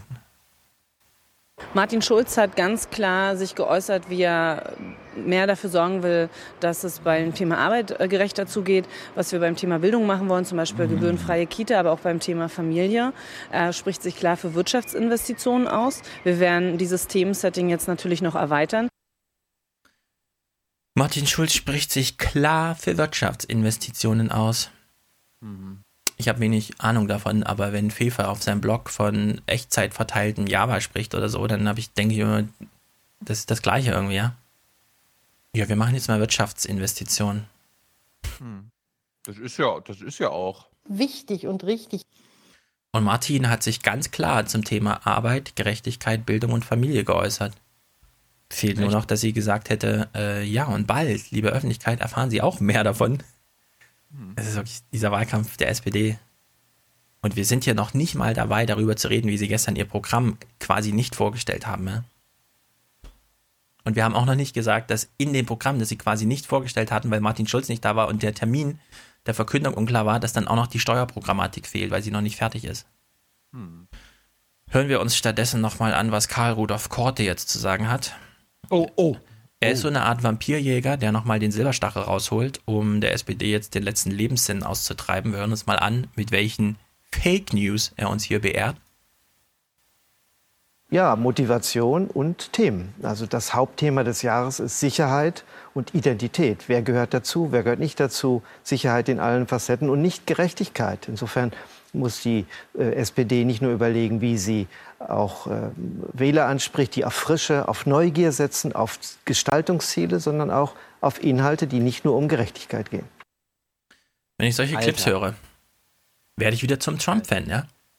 Trump hat die Eier in der Hose gehabt damals, in die Öffentlichkeit zu gehen und zu sagen, CNN, you are fake news. Du behauptest einfach, Gerechtigkeit ist kein Thema. Fuck you, ja? Klar ist Gerechtigkeit Thema, weil ich mach's zum Thema. Ich meine, Trump hat eine scheiß Mauer zum Wahlkampfthema gemacht, ja. Schafft's die SPD bitte mal, Gerechtigkeit zum Thema zu machen? Nee, da kommt irgend so ein Forsa-Chef und sagt, ach nee, das ist jetzt echt nicht Thema. Thema ist hier irgendwas mit Bildung und Sicherheit. Nein, das muss... Hast du gar nicht gehört? Er meinte, die beiden Top-Themen sind innere Sicherheit, ja, ne, à la de Maizière. Wir alle wissen, Deutschland ist wie andere Staaten auch bedroht vom internationalen Terrorismus. Ja. Und Identität. Ja. Also wir können die Wahlen sein lassen. Wir können die Wahlen an die CDU verschenken, ja, an die AfD, weil wenn das die Themen sind, lieber Herr Korte, dann ist das schon alles klar. Ja. Da hat die CDU schon jetzt gewonnen, weil für dich haben sie jetzt schon die Themen vorgesetzt und diese Themen sind durch die mediale Wirkung einfach an den beiden Parteien schon verhaftet. Ja. Kommen wir nachher nochmal drauf. Ich lese mal dieses Zitat von Manfred Güllner vor. Das ist also der Forsa-Chef. Und er schreibt im Stern. Ja, der ist ja überall. Der kommt ja auch irgendwie jede Woche beim Deutschlandfunk vor, als ob es immer nur einen Typen gibt. Ja, er ist im Grunde der Chefproduzent von... Hofberichterstattungs-, Medienwirkungsforschung, Fake News-Produktion anhand von Zahlen, die uns nichts erklären, sondern einfach nur Lügen in die Welt stellen. Manfred Güllner auf die Frage, angenommen, Sie wären Wahlkampfberater von Martin Schulz, was würden Sie ihm empfehlen, sagt er. Ich bin zum Glück nicht in dieser Lage. Die SPD-Berater haben bisher mit großer Regelmäßigkeit das Falsche empfohlen. Ich fürchte, daran kann ein Einzelner nichts ändern. Dafür müsste man schon das gesamte Willy-Brandt-Haus ausräuchern. Ehrlich gesagt, das glaube ich auch. Die SPD, ja, hat vielleicht irgendwann mal eine Chance. Also mit Martin Schulz, das ist jetzt alles vorbei. Irgendwann müsste die SPD mal auf den Trichter kommen zu sagen, okay, das mit dieses Argument mit dem inneren Mainstream, das stimmt irgendwie. Wenn man im inneren Mainstream nachfragt, also da, wo Herr Stempfle sehr eng mit dem Innenministerium zusammenarbeitet, um den Kommentar der Tagesthemen auszuformulieren, da kommt am Ende irgendwie raus, ja, alles Terror, alles Sicherheit und überhaupt und so, ne? Das ist, hier geht's nur um Sicherheit. Und dann kommt Jens Spahn und sagt, naja, also wenn man den Franzosen wirklich helfen will, dann gibt man denen kein Geld, sondern dann gibt man denen eine europäische Sicherheit, ja? Eine europäische Panzerproduktion. Darauf kommt's an, ja? Damit überzeugt man Le Pen-Wähler mit einer europäischen Panzerproduktion, hat Jens Spahn gesagt. Gut, irgendwann kommt auch die SPD drauf, dass sie noch 25% ungefähr Unterstützung in diesem Volk hat. Das sind vergleichsweise 24% mehr, als die ARD-Unterstützung hat in diesem Volk. Und dann könnte man vielleicht auf die Idee kommen, wartet mal, wir haben doch jetzt Internet. Könnten wir ein paar Leute anstellen, die sich damit auskennen und das bedienen können, sodass wir gegen die Tagesthemen und gegen das Heute-Journal Wahlkampf machen können? Weil, das wäre dann das Argument, ich habe da das Gefühl, es schlummern ungefähr 80, 85, 90% der Bevölkerung in so einem Tal der Ahnungslosigkeit während wir völlig verwechseln, dass 3,5 Millionen heute schon alte Zuschauer nur alte Opas sind, die nicht genau wissen, wie sie auf ihre Fernbedienung umschalten können. Und dann hätte man auch mal einen ordentlichen Wahlkampf. Aber wenn Herr Korte hier im Fernsehen steht und sagt, nee, die CDU gibt hier die Wahlkampfthemen vor, nicht die SPD. Und dann sagt die SPD, scheiße, Krisensitzung, wir brauchen ein anderes Thema, Gerechtigkeit funktioniert nicht. Wir können nicht bei unserem Thema bleiben, weil die CDU gibt das Thema vor. Dann geht's verloren, ja. Also ich bin sehr dafür, wenn man sich nicht Trump zum Vorbild nehmen will, dann kann man sich Bernie Sanders zum Vorbild nehmen. Und man kann einen Wahlkampf gegen den inneren Mainstream, also die tagesaktuell produzierten Fernsehnachrichten machen. Und man wird überrascht sein, ja, wie viel Potenzial man plötzlich mobilisiert. Und ich meine, es sind doch Fake News, weil wenn Korte und Schausten und die ZDF-Redaktion wird doch wissen, ich meine, das hatten wir doch jetzt über Monate im Podcast auch schon, dass wenn du die Deutschen fragst, was sind denn für sie die entscheidenden Themen, das innere Sicherheit, ne? Laut Korte das Gewinnerthema jetzt im Wahlkampf, den Deutschen doch gar nicht so wichtig ist. Ja, ist es auch nicht. Ja. Den Leuten muss man nur mal ordentlich erklären, also sagen wir mal so, wenn man auf die Straße geht und man fragt die Leute, ist für sie Gerechtigkeit ein wichtiges Thema, dann sagen sie so, keine Ahnung, sie überraschen mich gerade mit wichtiges Thema im Sinne von, so Bundestagswahlkampf und so. Gerechtigkeit, keine Ahnung. Und dann muss man nur eine Sache, sucht man sich eine aus. Entweder, es gibt 1 Million Millionäre in Deutschland.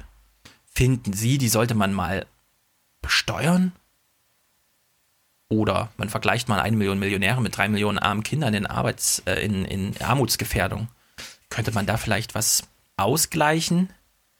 Oder man kommt mit diesen Schäuble-Zahlen, ja, die selbst Schäuble absurd findet zum Thema Einkommenssteuer. Ja, heute bezahlt im Grunde jeder Einkommenssteuer. Das 1,5-fache des Durchschnitts ist schon Spitzensteuersatz. Finden Sie das fair? Finde ich fair. 6.000 Leute gehen in Essen jeden Tag zu der einen Tafel da. Ist das gut? Ja, das ist total gut. Die Hauptsache, die werden dort beschützt. Die Hauptsache, da findet kein Terror statt. Ja? Also, dass die SPD sich nicht getraut, auch nur mal ein Thema länger als ein Tag lang treu durchzusetzen, auch sich selbst treu gegenüber. Ich meine, wir haben doch hier... Ich glaube, dass das Thema soziale Gerechtigkeit, und das haben uns jetzt auch Forschungsergebnisse gezeigt, für die SPD der richtige Weg ist. Ja. Wieso hat man da kein Zutrauen, kein Vertrauen in nichts? Ja? Martin Schulz ist die personifizierte Angst. Ja. Der tritt zwar immer so auf, und so harte Kante und so weiter, aber es ist die personifizierte politische Angst. Er hat immer noch die Angst, zurück in die Gosse zu fallen, glaube ich, irgendwie. Und das kann man mal mit dieser Einstellung, mit der Christian Lindner das gerade alles macht, vergleichen. Ja? Da kann er sich auch mal eine Scheibe abschneiden. Also, ich meine, wir haben es immer wieder betont, die Hälfte der Wähler im Herbst ist über 50. Ja. Wem macht die SPD, wenn wir es jetzt mal so aufziehen, gerade ein Angebot? Sie versuchen gerade über Bildung und Schule zu gehen. Ne? Ja. Wie viele Menschen haben in Deutschland gerade schulfähige Kinder? Ja, das wirst du jetzt bald sein oder bist du schon? Aber das ist von der Wählerschicht her, ich sage mal, eine Minderheit, mit der SPD. Selbst wenn alle Eltern ausnahmslos SPD wählen, würden sie damit gegen die CDU nicht gewinnen. Das ist der Punkt. Ja, Bildung ist vor allem kein bundespolitisches Thema. Das auch noch. Und wo macht die SPD, gerade der CDU, Konkurrenz bei den Rentnern, ja, bei den über 50-Jährigen? Ja. Wo kommen da die Vorschläge? Warum wird da nicht gesagt, okay, hier Rente hoch, ja, Rente verdoppeln, Armutsrente abschaffen und so weiter? Da sind doch die Themen. Ja. Aber Warum wollen sie das nicht? Warum machen sie das nicht? Die haben bestimmt Angst, dass dann Schäuble sagt, das sind Fake News, das ist unmöglich, würden die unsere schwarze Null gefährden und so weiter. Und weil die SPD diese schwarze Null natürlich irgendwie, warum auch immer, für eine linke Partei gut findet, kommen sie auf diese Ideen nicht. Dann frage ich mich, ich meine, es liegen ja genug zivilgesellschaftliche Themen auf dem Tisch, und das sind nicht nur Themen für die SPD, sondern auch für die Grünen und die Linken, wo ich mich frage, wo sind die ganzen Themen, ja? Wo sind die Themen, mit der man die Jugend, ja, es gibt natürlich keine einheitliche Jugend, aber Menschen wie uns abholen kann? Das fängt hier bei TTIP und CETA an, ja? Wenn die SPD sagen würde, ey, okay, wir wissen, die Mehrheit der Deutschen sind so gegen diese Freihandelssachen und so weiter, und die Linken und die Grünen ja irgendwie auch. Komm, Wir machen da eine große Aktion dagegen, ja, gegen diese CDU, die für TTIP und so weiter sind. Da könnte man eine fantastische Wahlkampagne machen, ja, eine Kampagne. Das andere, ein riesengroßes Thema, wo man Merkel und die CDU vor sich herscheuchen könnte, ist die Ehe für alle. Wir haben in Amerika gesehen, was das für eine Welle, eine Bewegung ausgelöst hat. Die linken Parteien, also vorgeblich linken Parteien, SPD, Grüne, Linke, die könnten auf diesen Zug auffahren und sagen, hier, Ehe für alle und Merkel ist, keine Ahnung, kann man ja extrem machen, hier, Merkel ist homophob, ja? Die sind gegen Gleichberechtigung und so weiter. Das wäre noch eine Wahlkampagne. Eine andere Wahlkampagne, wo man die Jugend mit abholen könnte, das wissen wir selbst, ist die Drogenpolitik, Legalisierung von Marihuana. In Amerika Riesenbringerthema, sobald irgendwo Marihuana auf dem Wahlzettel ist, gibt es eine rasante Wählersteigerung der Jugend. Das sind alles Themen. Das war jetzt nur ein Ausschnitt, das habe ich mir gerade in einer Minute gerade ausgedacht. Also wir haben wahrscheinlich noch Hörer, die noch auf andere Themen kommen, womit man mobilisieren könnte. Aber sie versuchen überhaupt nicht zu mobilisieren und glauben offenbar, dass so Themen wie Europa Mobilisierung ist. Ja? Gerechtigkeit von was, für wen, ist kein Thema. Ja, Martin Schulz hat Angst vor Zahlen. Wir haben das bei Schwesig eben gehört, sie ist absolut nicht sprechfähig, ja. Wirtschaftsinvestitionen, was soll das sein? Schwesig. Alter. Katharina Barley, null sprechfähig, das haben wir beim letzten Mal gehört, ja, als sie die Landtagswahlen ausgewertet hat, weil sie immer nur an irgendwelchen Computern hängt, die irgendwelche Zahlen vorgeben und die ihr dann sagen, ja, also dein Gefühl ist berechtigt, du hast hier gute Arbeit gemacht. Aber irgendwie kriegt sie es nicht auf den Boden, ja, weil sie von Inhalten so viel Abstand nimmt, um dann nicht über irgendwas zu stolpern. Ich meine, Bildung ist vielleicht jetzt nicht so das Thema. Cannabis, da würde ich so sagen, ja, man könnte zum Beispiel sagen, bei der Bundestagswahl gibt es noch eine, wie auch immer, geartete Volksbefragung, die ja nicht möglich ist, aber man kann es ja länderweise, die SPD ist ja überall vertreten, dass man sagt, okay, zur Bundestagswahl gleichzeitig findet ihr noch einen Stimmzettel zum Thema Legalisierung dieser Drogen. Allein das würde so viel mehr Leute zum Stimmeabgeben bringen, ja. Man hätte dann, bei den Alten haben wir sowieso eine Wahlbeteiligung von 77%, dann hätten die Jüngeren auch mal so 70% irgendwie. Können sie es ein bisschen aufwiegen. Das war doch schon vor 2 Jahren bei Jung und Naiv mit Gregor Gysi. Das war sein Argument eigentlich, wenn wir die Wahlbeteiligung erhöhen wollen, wenn wir die Jugend an die Wahlurnen bringen wollen, dann müssen wir die Bundestagswahl mit Sachfragen kombinieren. Und dann kann jeder, und er meinte ja so, muss ja nicht nur ein Thema sein, kann man ja so machen, jede im Bundestag vertretene Partei kann ein Thema zur Volksbefragung machen. Dann gibt es am Ende 5 Volksentscheide auf einmal und nebenbei kann man dann noch den Bundestag wählen. Genau. Das ist eine sehr gute Idee, so würde ich es auch machen. Ja. Um jetzt aber mal ganz realistisch zu sein, und ich meine jetzt wirklich realistisch im Sinne von Bildung ist kein bundespolitisches Thema. Gut, sehr viele 50-Jährige haben gerade Kinder im Schulalter, weil man sehr viel später seine Kinder heute kriegt. Mehr als 50% sind über 50. Man könnte ja, und das könnte Martin Schulz morgen machen, ja, Wahlkampf einstellen, nur noch ein Thema in den Mittelpunkt stellen.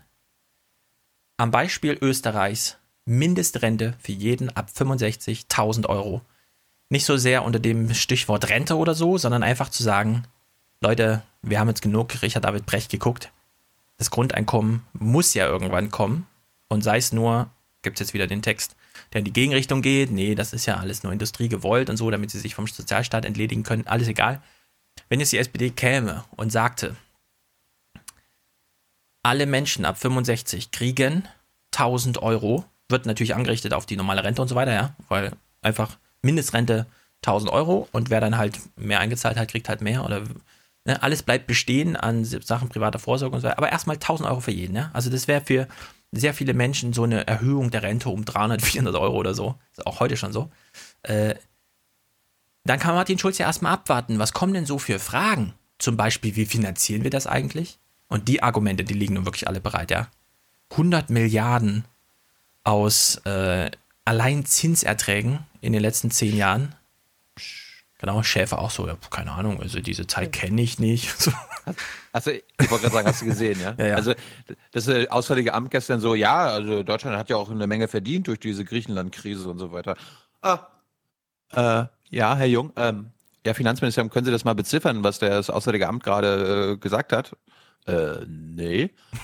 Herr Schäfer, können Sie das mal sagen, was Sie damit meinen? Wie haben wir verdient? Ja, das weiß ich jetzt auch nicht.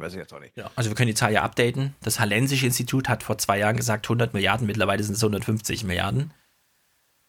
Und dann kann ja Herr Schulz, wenn es dann heißt, nee, aber das sind ja Einmalkosten, wir können ja nicht jetzt ewig Griechenland bashen oder, ja doch, können wir auch so die Diskussion führen. Man könnte ja auch diese andere Diskussion, die ich aufgerufen habe, naja, wenn dann halt noch 50 Milliarden fehlen dafür, muss halt die Erbschaftssteuer, dann muss die Erbschaftssteuer danach ausgerichtet werden, dass 50 Milliarden bei rumkommen. Und dann will ich nicht hören, nee, aber der erbt ja nur 98 Millionen und kann er da nicht nochmal diesen Freibetrag anwenden, weil das ist ja festes Vermögen und so, ja, okay und so, und erst ab 90 bezahlt es dann so richtig. Also den ganzen absurden Scheiß alles weglassen. Einfach mal eine klare Ansage machen, ja. Jetzt hören wir mal in so einem Clip, wie Martin Schulz mal eine ganz klare Ansage macht. Er hat einen, mach ich mal mein Fenster zu. Während Stefan das Fenster zumacht, es gab noch einen guten Kommentar von Anita, die Richard David Precht zitiert hat, der meinte, ja, jetzt ob nun eine Vermögensteuer käme, eine Erbschaftssteuer käme, die meisten Leute würden das eh nicht bezahlen, weil man mittlerweile so gut Geld verschieben kann und so weiter und so fort, dass das kaum noch beim Staat ankommt. Darum fordert Precht eine Finanztransaktionssteuer und nicht nur irgendwie im Aktienhandel oder bei Devisen und so weiter, sondern er meint 2% auf jede Finanztransaktion. Also wenn Sie am Geldautomaten 100 Euro abheben, müssen Sie 2 Euro abdrücken. Ja. Die Phoenix-Dialogsendung, in der er das sagt, ist verlinkt. Empfehle ich sehr. Es sind noch 2 andere Sachen verlinkt, die wir gleich mal kurz benennen. Ja. Martin Schulz will jetzt hier mal einen Plan vorstellen. Thema, unverfänglich, weil dafür ist der Bund nicht zuständig, Bildung. Oh Wunder. Er war zwar nicht da, als das SPD-Programm vorgestellt wurde, in dem noch die Steuersachen fehlen, aber er war da in irgendeiner Bibliothek, als es um Bildung geht. Wir hören jetzt hier mal medientechnisch, wie viele Punkte sein Plan hat, und dann sage ich euch mal, wie viele Sekunden das umgerechnet an Berichterstattung bedeutet. SPD-Kanzlerkandidat Schulz will erreichen, dass Deutschland, das technologisch an der Weltspitze liege, auch in der Bildung eine führende Nation wird. Er stellte einen 13-Punkte-Plan vor, den die SPD bei einem Wahlsieg umsetzen will. Bei einer Diskussionsrunde mit Schülern und Lehrern im Berliner Bezirk Neukölln erläuterte Schulz seine Leitlinien zur Bildung. Über den Schulerfolg dürfe weder der Wohnort noch die soziale Herkunft der Eltern entscheiden, forderte Schulz. Er will zusätzliche Milliarden für Bildung ausgeben und drängt darauf, dass der Bund mehr in den Ländern investieren darf, dass Kooperationsverbot abgeschafft wird. Okay, 13 Punkte, 38 Sekunden. Lieber Martin Schulz, das hätten wir dir auch vorher sagen können, umso kürzer deine Liste, umso länger ist die Berichterstattung. Ne? Hättest du jetzt 2 krasse Punkte, sodass man sagt, okay, frag mal nochmal einen Experten, was der davon hält, ja? Aber 13 Punkte, was erwartest du denn, dass irgendwer jetzt deine 13 Punkte vorliest oder was? Achso. Ich meine, ich weiß nicht, ob du schon das Gespräch mit Vitali geguckt hast, ja, dem Sanders und also ich stelle mir nur gerade vor, wenn Sanders in Sachen Bildung ein 13-Punkte-Programm gehabt hätte. Bernie Sanders hat eine zentrale Forderung gehabt. Universitäten umsonst. Ja. Ja, free College. Ja ich meine, 13 Punkte, ja. Das haben die jungen Leute verstanden. Ja, aber stellt er das wirklich mal so karikaturmäßig vor, ja? Trump geht auf die Bühne. Er steht mit 13, 17 anderen Leuten auf der Bühne. Und dann kriegt er die erste Frage. Was machen Sie für die Bildung? Und dann sagt er, ich habe einen 13-Punkte-Plan. Punkt 1. Wie albern, ja? Wie dumm. Also wieso können die überhaupt 0 Wahlkampf? Wieso haben die kein Verständnis dafür, wie das funktioniert, was sie da machen müssen? Ich verstehe das einfach nicht. Läuft da gerade eine Erpressung im Hintergrund? Sterben Menschen, wenn Martin Schulz mehr als 25% holt? Oder in welchen Kategorien muss man hier irgendwie sich das vorstellen? Das ist doch absurd. Also ich sehe das so, guck's mir dann nochmal an, dann sprechen wir das im Podcast durch und ich verstehe es einfach nicht, was da vor sich geht. Freu dich auf Jung und Naiv mit Katharina Barley. Oh Gott, also es ist alles gruselig. Besprechen wir Vitali eigentlich noch? Nee, ich würde sagen, also du kannst natürlich immer einfach mal einen Bericht aus Berlin weglassen und Vitali besprechen. Ansonsten würde ich sagen, jeder hört sich das einfach 2 Stunden lang an, weil er geht ja im Detail durch, wie man das so macht. Wie man das so macht, einen Wahlkampf zu organisieren, bei dem man 5000 Leute braucht, mit denen man so ethnisch gar nichts zu tun hat. Also man geht quasi an eine Straßenecke und sagt, hallo, ich komme aus Russland und du siehst ziemlich dunkel aus, könntest du dir vorstellen, für mich Wahlkampf zu machen? Wie bezahlt ihr das denn? Naja, gar nicht. Und was wäre meine erste Aufgabe? Deine 3 Freunde zu überreden, auch mitzumachen? So, das war 5000 am Ende. Ja. Und ist ein bisschen schade, dass Vitali den 2008er Wahlkampf nicht mitgemacht hat, weil das war dieser Kulturbruch. Er kann jetzt nur beschreiben, ja, dann hatten wir diese App und die hat uns halt gesagt, wo wir hingehen sollen und so weiter. Rede nicht mit Leuten, die eh nicht überzeugt werden können. Wäre natürlich schön gewesen, wenn er das nochmal mit 2008 kontrastiert hätte können, weil die sind ja noch mit Papier rumgerannt und zwar so im Blindflug quasi, haben einfach irgendwelche Leute angesprochen, wo man heute sagt, totale Kraftverschwendung, wo man aber damals sagt, naja, da haben wir Leute von Obamas Ideen erfahren, die das heute nicht mehr bekommen, ja, weil es einfach heißt, na, der ist eh verloren. Das ist eh ein Trump-Wähler, mit dem müssen wir gar nicht reden. Aber es bringt ja natürlich viel, auch mit Trump-Wählern über Obama zu reden. Mhm. Und naja, in der Hinsicht alles hochinteressant. Ich fand krass, ich meine, dass es verschiedene Skripte für verschiedene Wähler gab, konnte ich mir auch denken. Aber er meinte ja, das sind ja Tausende. Ja, die klar. Haben Tausende verschiedene Skripte auf ihrer App dann wahrscheinlich. Na, ich schreibe das ja im Buch. Die haben diese App, die erstmal, also Julius van der Laar hat das ja beschrieben, die haben halt dieses Wählerregister, da sagt der Vitali ganz, ganz schön, also es ist ja, die wählen ja alles vom Sheriff zum Richter, Schule, also es wird ja alles registriert. Deswegen weißt du genau, du hast im Grunde das, was man sich so sehr aus deutscher Sicht von den Politikern wünscht, du hast ein komplettes Abstimmungsverhalten über die letzten 20 Jahre, ja. Welchen Sheriff hat der genommen, hat er sich für einen anderen entschieden, welchen Schulleiter, bla bla, welchen Bibliothekar und so weiter. Und dann hast du halt ein Wählerregister und dann gehen die mit diesem Wählerregister zu, in Deutschland wäre das dann, wie heißen diese Punktesysteme, die es da immer gibt, an der Kasse und so, hier Payback und so ein Kram. Und dann gehen die halt zu Payback und dann sagt der Justus van der Laar auf der Bühne, ja, dann gehen wir zu Payback und sagen, gib mal die Daten her. Und dann kaufen die sich da halt diese Megadaten, ne? Gehen zu Facebook, kaufen sich die Daten von Facebook. Und dann haben sie halt dieses Riesending und dann sagt Justus van der Laar so, ja, und dann haben wir uns natürlich diese Daten Tag und Nacht angeguckt, wie uns beliebte. Und dann haben sie da diese Typen dran gesetzt, ja, die da irgendwelche Skripte geschrieben haben. Und dann bist du halt mit deiner App an die Tür gegangen und hast gesehen, hier wohnt Ursula. Ursula ist 52, ihre Tochter studiert in Australien, ist 2-mal im Jahr zu Hause, der Hund ist letztes Jahr gestorben, ihr Mann ist die große Stereoanlage, die tollste Anschaffung der letzten 20 Jahre. Bitte eröffne das Gespräch so. Hallo Ursula, schön, dass wir dich stören dürfen. Nicht zu schnell zu privat werden, das wirkt sonst komisch, ja, wenn du gleich von der Tochter aus Australien, wer sind sie, woher wissen sie das und so, sondern sachte dahin führen, ja, aber da steht genau drin, mit welchen Verben und mit welchen Adjektiven und wie lange deine Begrüßung sein soll, bevor du das Gespräch eröffnest oder ob du gleich mit einer Frage öffnen oder erstmal mit einem, wie toll der Garten ist oder so, das steht da alles minutiös detailliert drin. Also in der Hinsicht, man kann sich nicht genug darüber informieren, ja? Also hört euch das Vitali-Gespräch an, lest auch nochmal auf Intercept nach, Greenwalds Ding, dann geht es ja auch nochmal politisch zur Sache, weil Vitali hat ja noch einen schönen weißrussischen Background, als er da in Amerika auftrat. Hat er im Gespräch jetzt mit dir nicht so rausgeholt, aber ist ja auch nochmal interessant, also in der Hinsicht guter Typ. Ist halt das Problem, wenn du ausführlich über das eine redest und am Ende... Ja. Nö, wenn Greenwald das abdeckt, okay, reicht das ja auch. Erstens das und zweitens, es war schon 2 Stunden lang. Und no.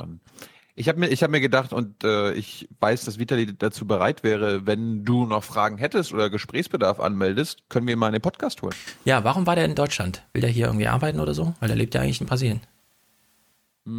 Er hatte Termine. Ah ja, weil wenn das nämlich Termine sind, die sich hier, wie bei Justus van der Laar, ach so, ich kann bei Google in Deutschland mal einen Vortrag halten, na dann, also hört mal zu, liebe Verbände und liebe Vereine, wenn ihr Wahlkampf machen wollt, Kampagnen, dann nehmt mich, ja, also wenn Vitali hier irgendwo engagiert ist und dann vor der Bundestagswahl darüber reden kann, wäre natürlich sehr interessant, wenn wir ihn da nochmal bekommen. Hm. Oder so dann gut. Halt zugeschaltet aus Brasilien. Ja, wir können ja vielleicht mal irgendwie im Sommer an ihn denken. Ja, genau. Trump ist ja Präsident geworden, weil er, das muss man auch mal sagen, das kommt ja in eurem Gespräch nicht so raus. Er erzählt ja viel über, wie Sanders das gemacht hat, wie Clinton es nicht gemacht hat, wie Clinton Sanders verhindert hat, wie das so auf verschiedenen Gouverneursposten und so weiter zugeht. Eigentlich erzählt er dir 2 Stunden lang die Geschichte, wie Trump gewählt wurde. Weil alles, was er sagt, was in Amerika funktioniert und wie es funktioniert und vor allem bei Sanders, du brauchst eine große, große Erzählung, die du dann runterbrichst an den Haustürwahlkampf. Und dann brauchst du 5000 Leute, die diese Lücke füllen zwischen dem Kandidat dort und der Haustürwählerin dort. Das ist Trumps Erfolgsgeschichte gewesen. Also alles, was Vitali da erzählt und was auch manchmal nicht funktioniert hat und manchmal dann doch, ist bei Trump zu 100% aufgegangen. Ja? Nur deswegen ist Trump Präsident. Wir freuen uns da immer wieder drüber. Also ich zumindest. Meine Trump-Begeisterung steigt gerade wieder. Wir hören hier nochmal in die letzte Woche rein. Trump hat ja angeblich Geheimnisse verraten, ne? War so die Erzählung in Deutschland. Also wir hören mal hier rein. Das sind doch Fakten. Ja, stimmt. Fakten. Hier, wenn Comey angeblich etwas in seiner Memo geschrieben hat, ja, dann sind das Fakten, dann sind das nicht, okay, soll angeblich so sein? Also, habt ihr die Memo selbst gesehen? Nee, das haben zwei New York Times Reporter, ja, also ist das angeblich. Die haben die auch nicht gesehen? Nein, das sind Fakten. Das sind Fakten. Wurden ihnen vorgelesen. Alles, was aus dem Weißen Haus rauskommt, wird als Fakt behandelt, ja? Warum auch nicht? In dieser faktenarmen Welt hält man sich doch gerne an Fakten. Oh Gott. Also wir hören mal rein. Trump hat ja angeblich Geheimnisse verraten. Wir hören uns mal, in welcher Tonalität oder wie man in Frankreich so viel besser eigentlich sagt, in welcher Melodie, in welcher politischen Melodie, weil darauf kommt es ja an, dass im ZDF dargeboten wird, das Schauspiel. Beim Treffen letzte Woche mit dem russischen Außenminister Lavrov war Trump noch in Plauderlaune. Er soll dort mächtig angegeben haben, mit Geheimdienstinformationen eines befreundeten Nachrichtendienstes über neue Anschlagspläne des Islamischen Staates. Jeder andere würde dafür rausfliegen. Was? Jeder andere würde dafür rausfliegen. Was? Ulf Röller, du bist doch Journalist, oder?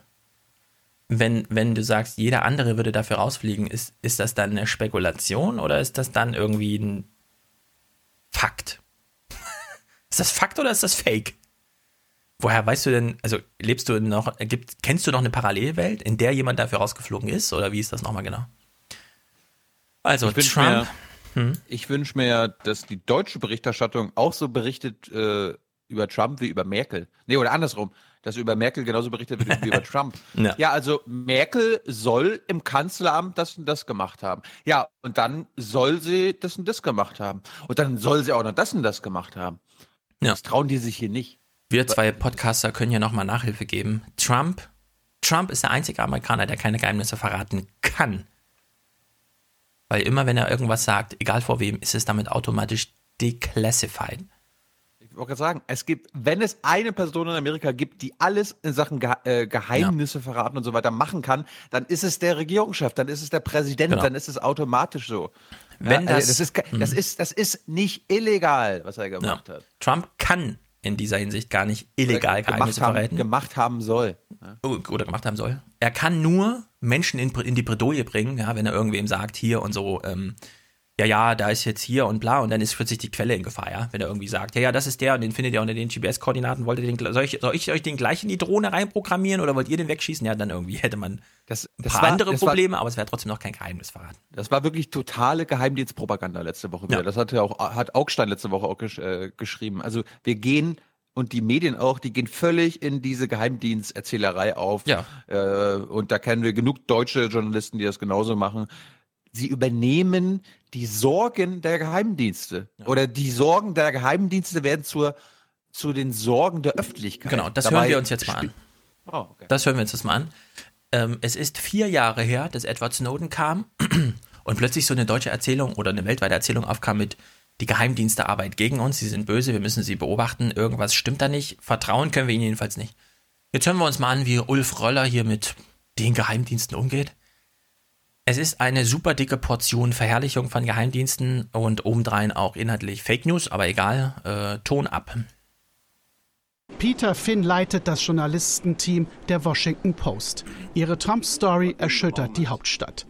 Der Präsident erscheint darin als fahrlässig, als ein Mann ohne Sinn für Amerikas nationale Sicherheit. Die Mitarbeiter im Weißen Haus haben die Worte des Präsidenten alarmiert. Sie haben sofort die CIA und andere US-Geheimdienste informiert, damit sie die internationalen Partner warnen konnten.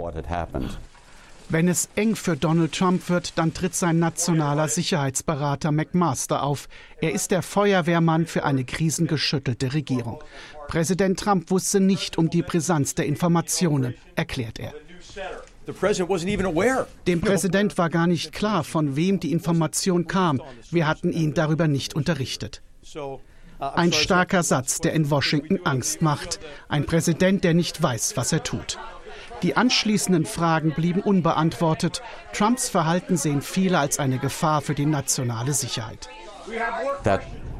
So eine Sorglosigkeit des Präsidenten gefährdet die Zusammenarbeit mit ausländischen Geheimdiensten und könnte dazu führen, dass sie nicht mehr Informationen an die USA weitergeben, weil wir wiederum sie weitergeben.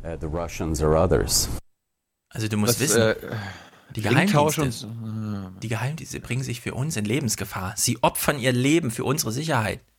Und dann kommt dieser inkompetente, staatswohlgefährdende Trump und bringt sie in Gefahr und damit uns. Und wie du eben schon richtig anmerken wolltest, stell dir mal vor, jetzt klappt der Ringtausch nicht mehr, weil keiner mehr den Amerikanern in vertraut, weil das könnte ja der Trump ausplaudern. Also ich meine, ich verkürze das jetzt und mache das einfach, aber bei dieser ganzen Geheimdienstproblematik bin ich auf der Seite von Trump.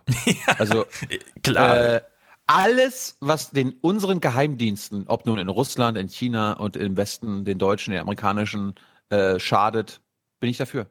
Absolut dafür. Ja. Ich bin der Meinung, Geheimdienste haben mit einer Demokratie nichts am Hut. Sie sind nicht mit einer Demokratie vereinbar. Und wenn die unsere Geheimdienste Klagen und Sorgen haben, dann will ich, dass sie noch größere Sorgen und noch größere Klagen haben.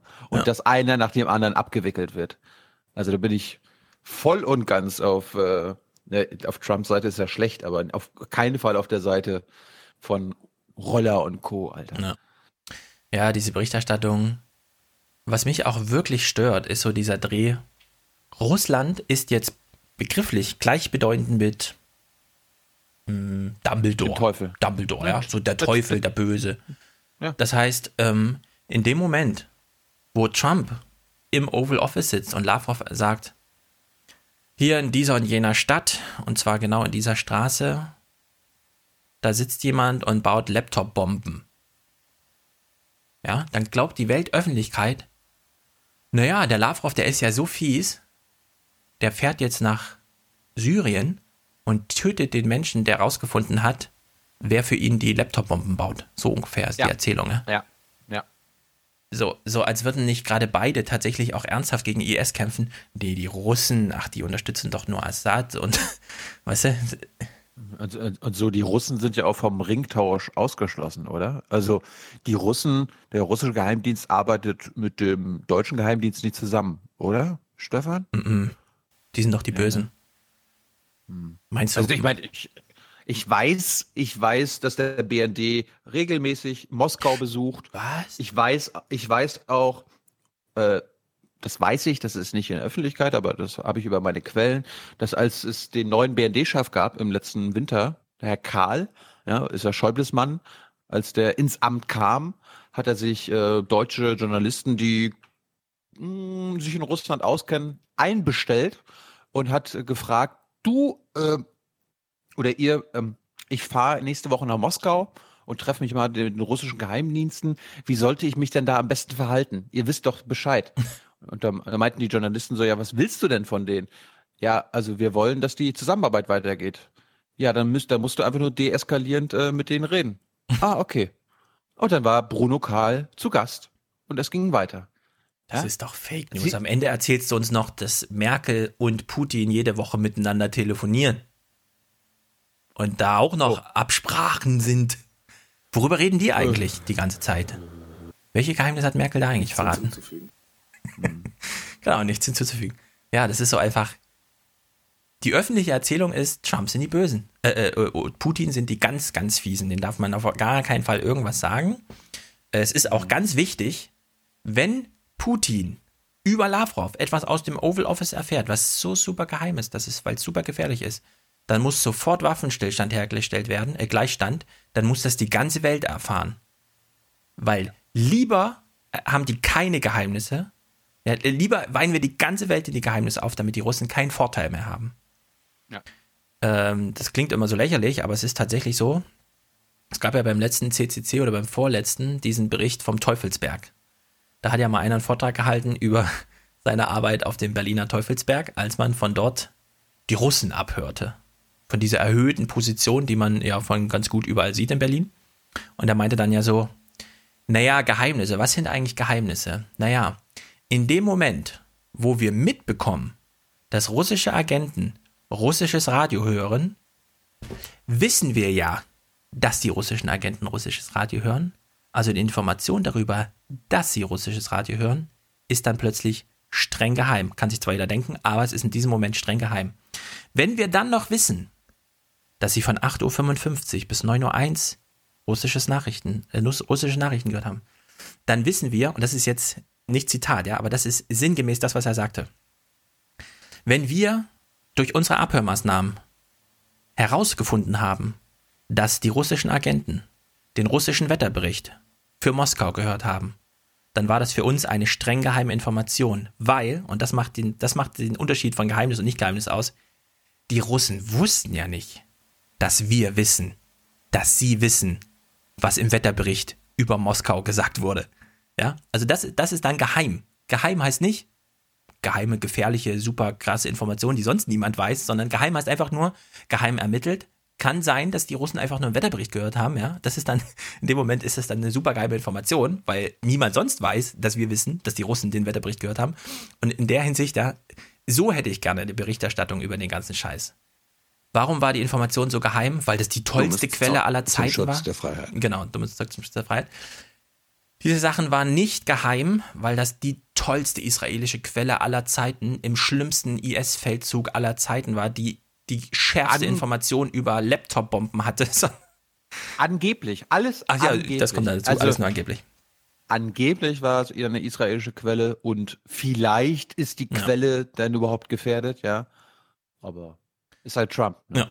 Und ganz wichtig, immer dazu sagen, Trump hat angegeben. Der hat nicht nur Informationen erzählt, sondern der hat mit den Informationen angegeben.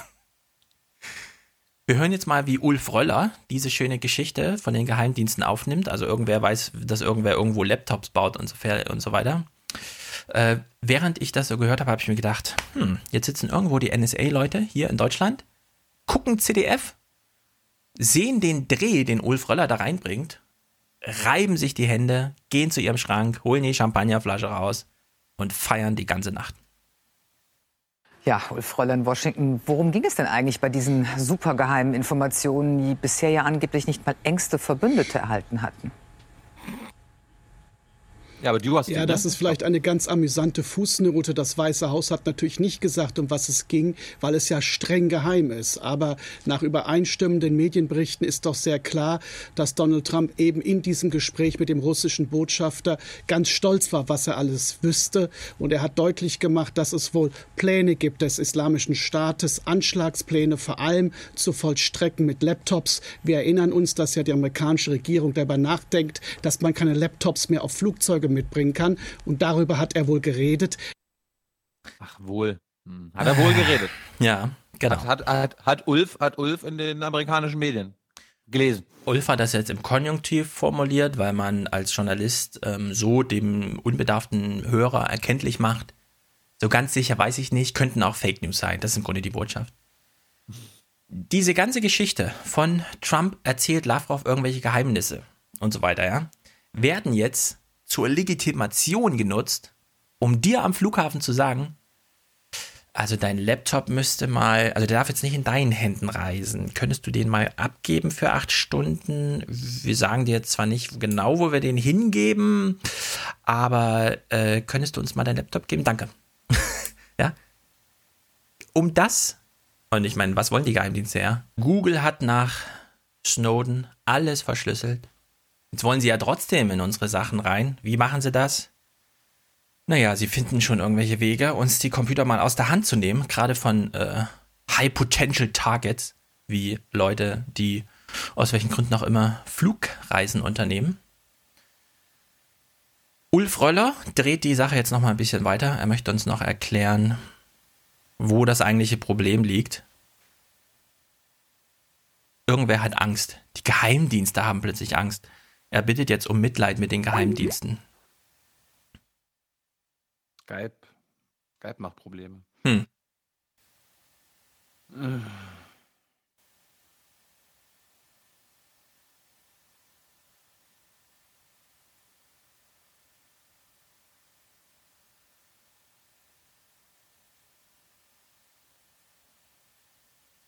Das Problem muss irgendwie Skype sein, weil ich höre dich ja über Skype. Mhm.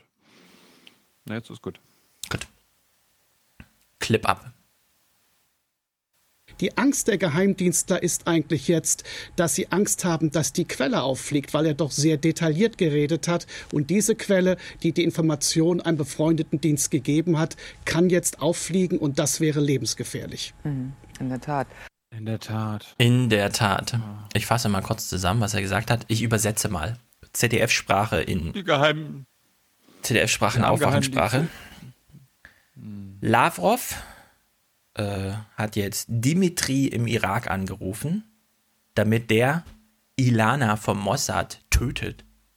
Weil sie weiß, wo Ahmed vom IS Computer so zu Bomben umbaut, dass die Lockheed Martin oder wer sie auch immer herstellt, Röntgenapparate am Flughafen das nicht erkennen. Und dann sagt Marietta dazu, in der Tat. Es ist lustig, deswegen gucken wir nochmal ein. Kleinen finalen Clip. Angeblich hat Trump was ganz Besonderes gemacht bei Staatsbesuchen. Wir hören uns mal an, wie das hier war, als Erdogan dann da war. Senator Mitch McConnell, das ist der Mehrheitsführer der Republikaner im Senat, eigentlich ein großer Anhänger von Donald Trump. Und er hat ihn doch jetzt eindeutig gewarnt, keine Fehler mehr zu produzieren. Und ich hatte das Gefühl, heute bei der Pressekonferenz von Donald Trump war der Präsident ja sehr, sehr zurückhaltend, hat nicht andere geschimpft, sondern hat sich sehr an das Manuskript gehalten. Aber die Frage in Washington ist jetzt, kann eigentlich Trump auch wirklich nicht Trump machen? Ja, das geht jetzt schon wieder los wie im Wahlkampf. Erinnerst du dich, als er offizieller Präsidentschaftskandidat war und alle so, kann er jetzt auch präsential sein? Kann er vom Teleprompter lesen? Ja, kann er das? Also, und natürlich, nachdem irgendwas wieder im Wahlkampf passiert ist, hier mit seinem Tape oder was war noch, gibt ja unendlich viele Skandale, dann natürlich muss er jetzt zurücktreten. Muss er jetzt zurückziehen? War es das jetzt bei der Kandidatur? Ja. Übernimmt. Die Spiele gehen alle wieder von vorne los. Mhm. Ich will nur auf eine Sache Wert legen. Wir haben ja hier auch ein paar Staatsbesuche von Trump geguckt. Zum Beispiel mit Merkel natürlich, mit Justin Trudeau und so weiter. Bei dieser Pressekonferenz, bei der diese üblichen 2 Fragen zugelassen sind, liest Trump immer vom Manuskript ab. Da weicht er nie von ab. Er steht höchstens mal da und wundert sich, spricht der Justin Trudeau gerade Französisch? Ach nee, doch nicht und so, ja, sowas.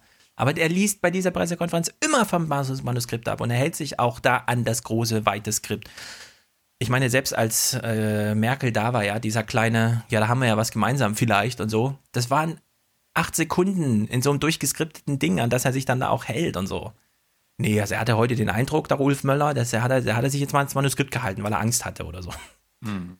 Absurd. Weil ich wollte noch mal empfehlen, also wer glaubt, dass die Russen Trump ins Weiße Haus gebracht haben, der braucht sich nur, wenn er mal Zeit hat und sich nicht mit deutschen Nachrichten und so befassen will, guckt euch das Interview mit Vitali an bei Jung und Naiv und sagt mir danach, dass es die Russen waren, die Trump ins Weiße Haus gebracht haben und nicht die Unfähigkeit von Hillary Clinton und die Stimmung der Menschen. Ja. Und zum anderen, guckt euch, es ist seit einer Woche, glaube ich, auf Netflix verfügbar, der Film Get Me Roger Stone. Das ist einer der besten Freunde und Berater von Donald Trump. Und da taucht auch zum Beispiel Paul Manafort und so weiter auf. Wo alle ja immer so, oh, der hat ja auch was mit den Russen und so weiter und so fort. Guckt den Film, hört den Leuten zu und sagt mir, dass die Russen Trump ins Weiße Haus gebracht haben und nicht einfach nur diese komischen Typen, diese... Politikberater, die einfach von allen möglichen Organisationen und Ländern Geld annehmen. Ja? Das sind keine Puppen von den Russen. Paul Manafort hat, glaube ich, über die ganze Welt verteilt Saudi-Geld und chinesisches Geld und deutsches Geld und keine Ahnung für viel Geld. Aber weil er ja von den Russen Geld bekommen hat und Wahlkämpfe von, keine Ahnung, von wahrscheinlich allen pro-russischen Politikern mitgemacht haben, ist er eine russische Puppe. Ja. Es ist alles absurd. Das ist ein Oliver Stone-Film, ne? Ja? Oder? Das ist ein Oliver Stone-Film, glaube ich. Nein. Netflix so, okay. Nicht, nein. Ich dachte, Oliver Stone hat das gemacht. Nee, für Netflix. Und dann gucke ich gestern Abend hier die neue Last Week Tonight Folge und Ich habe mir nach der Folge gedacht, ich gucke nie wieder John Oliver. Also hast du die gesehen jetzt vom Sonntag? Lange nicht mehr. Wo schon nur noch eine Agenda. John Oliver verbringt 25 Minuten damit, die letzte Woche von Trump nachzuerzählen und wieder die wildesten Verschwörungstheorien der Linken, wie Glenn Greenwald das sagen würde, oder der liberalen Seite aufzufrischen. Und am Ende kommt er mit dem, wofür man eigentlich Last Week Tonight guckt, nämlich mit einem Thema, womit man gar nicht gerechnet hätte. Und das erklärt er dann ausführlich. Und was haben sie gemacht? Ja, sorry, die Woche war jetzt ganz schön lang und so weiter. Und wir hatten eigentlich das Thema TSA, ja, hier diese Flughafen und so weiter und so fort. Damit hätten wir uns lange beschäftigt. Und wir fassen das jetzt mal in 3 Minuten zusammen, weil wir hatten halt uns jetzt ganz kurzfristig auf Trump geeinigt und so weiter und so fort. Seit Stephen Colbert mit Trump-Bashing Quote macht, machen es alle. Ich bin von John Oliver die letzten Monate, keine Ahnung, ich gucke es nicht mehr gerne und ich verpasse da offenbar auch nichts mehr. Nee. Es ist schade. Es ist echt schade. Ja, also das Beste, ich bin ja sehr für spekulative Medien. Bei No Agenda haben sie jetzt seit Monaten eine, man kann nicht Argumentation dazu sagen, aber sie machen immer wie so ein Bild auf von Dimension A und Dimension B.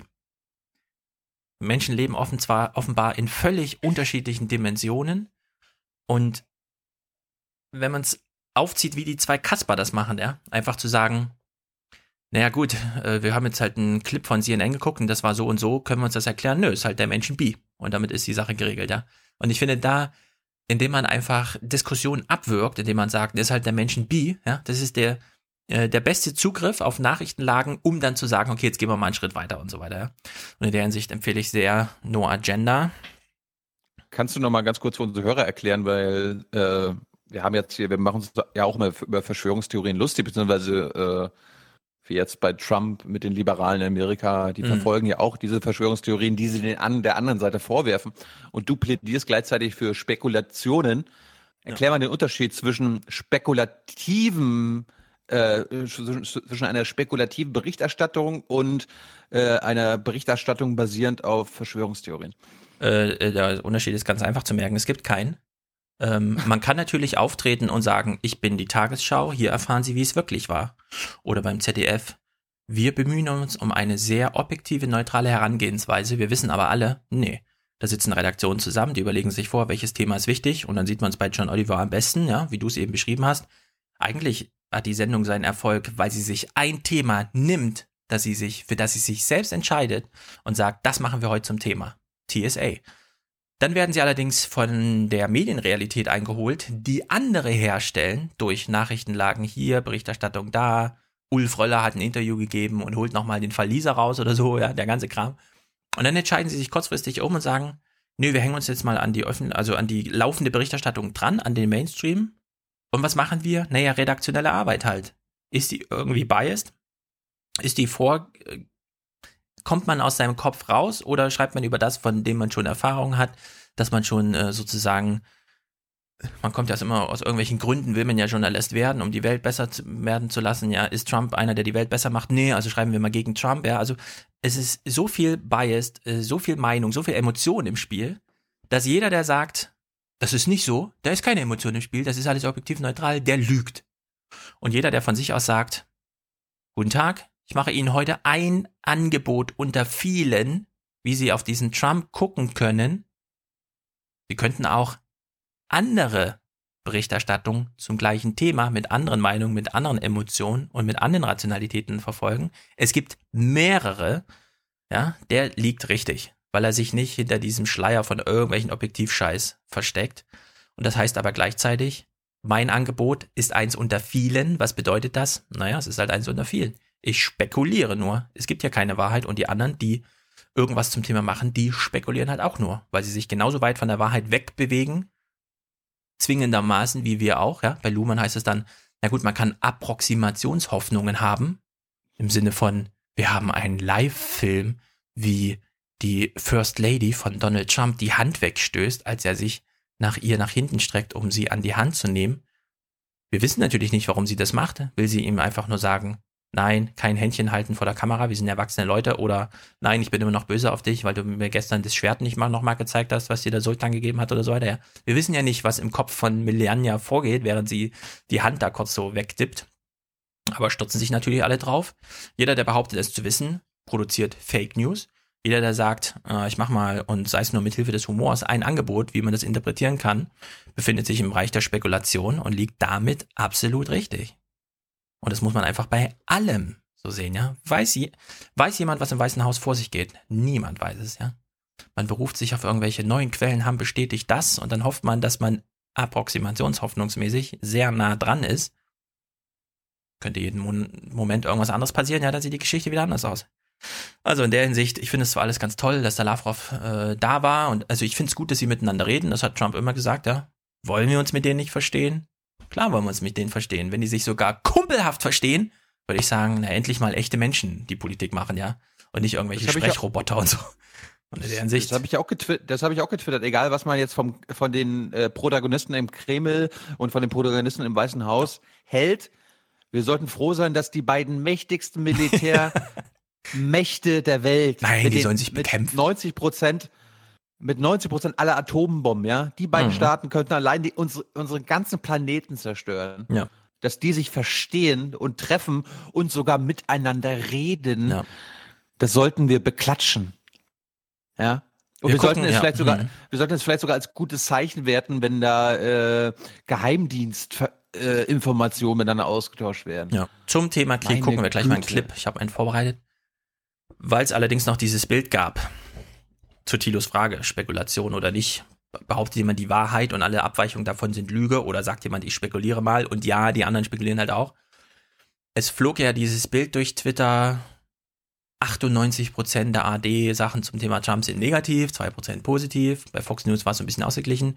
Stefan Nickelmeyer wies nochmal darauf hin, naja, man muss da genau lesen, was da steht, nämlich es gibt neutrale Berichterstattung, wenn sie aber, woran bemessen auch immer, nicht neutral war, dann fiel es doch sehr auf, dass die deutschen Medien so richtig 98% zu 2% negativ über Trump berichten. Jetzt fragt man sich, 2% positive Berichterstattung in der ARD. Was hat es damit auf sich? Wo haben sie die denn gefunden? Wo blieben eigentlich die 2% übrig? Und dann möchte ich kurz vorlesen.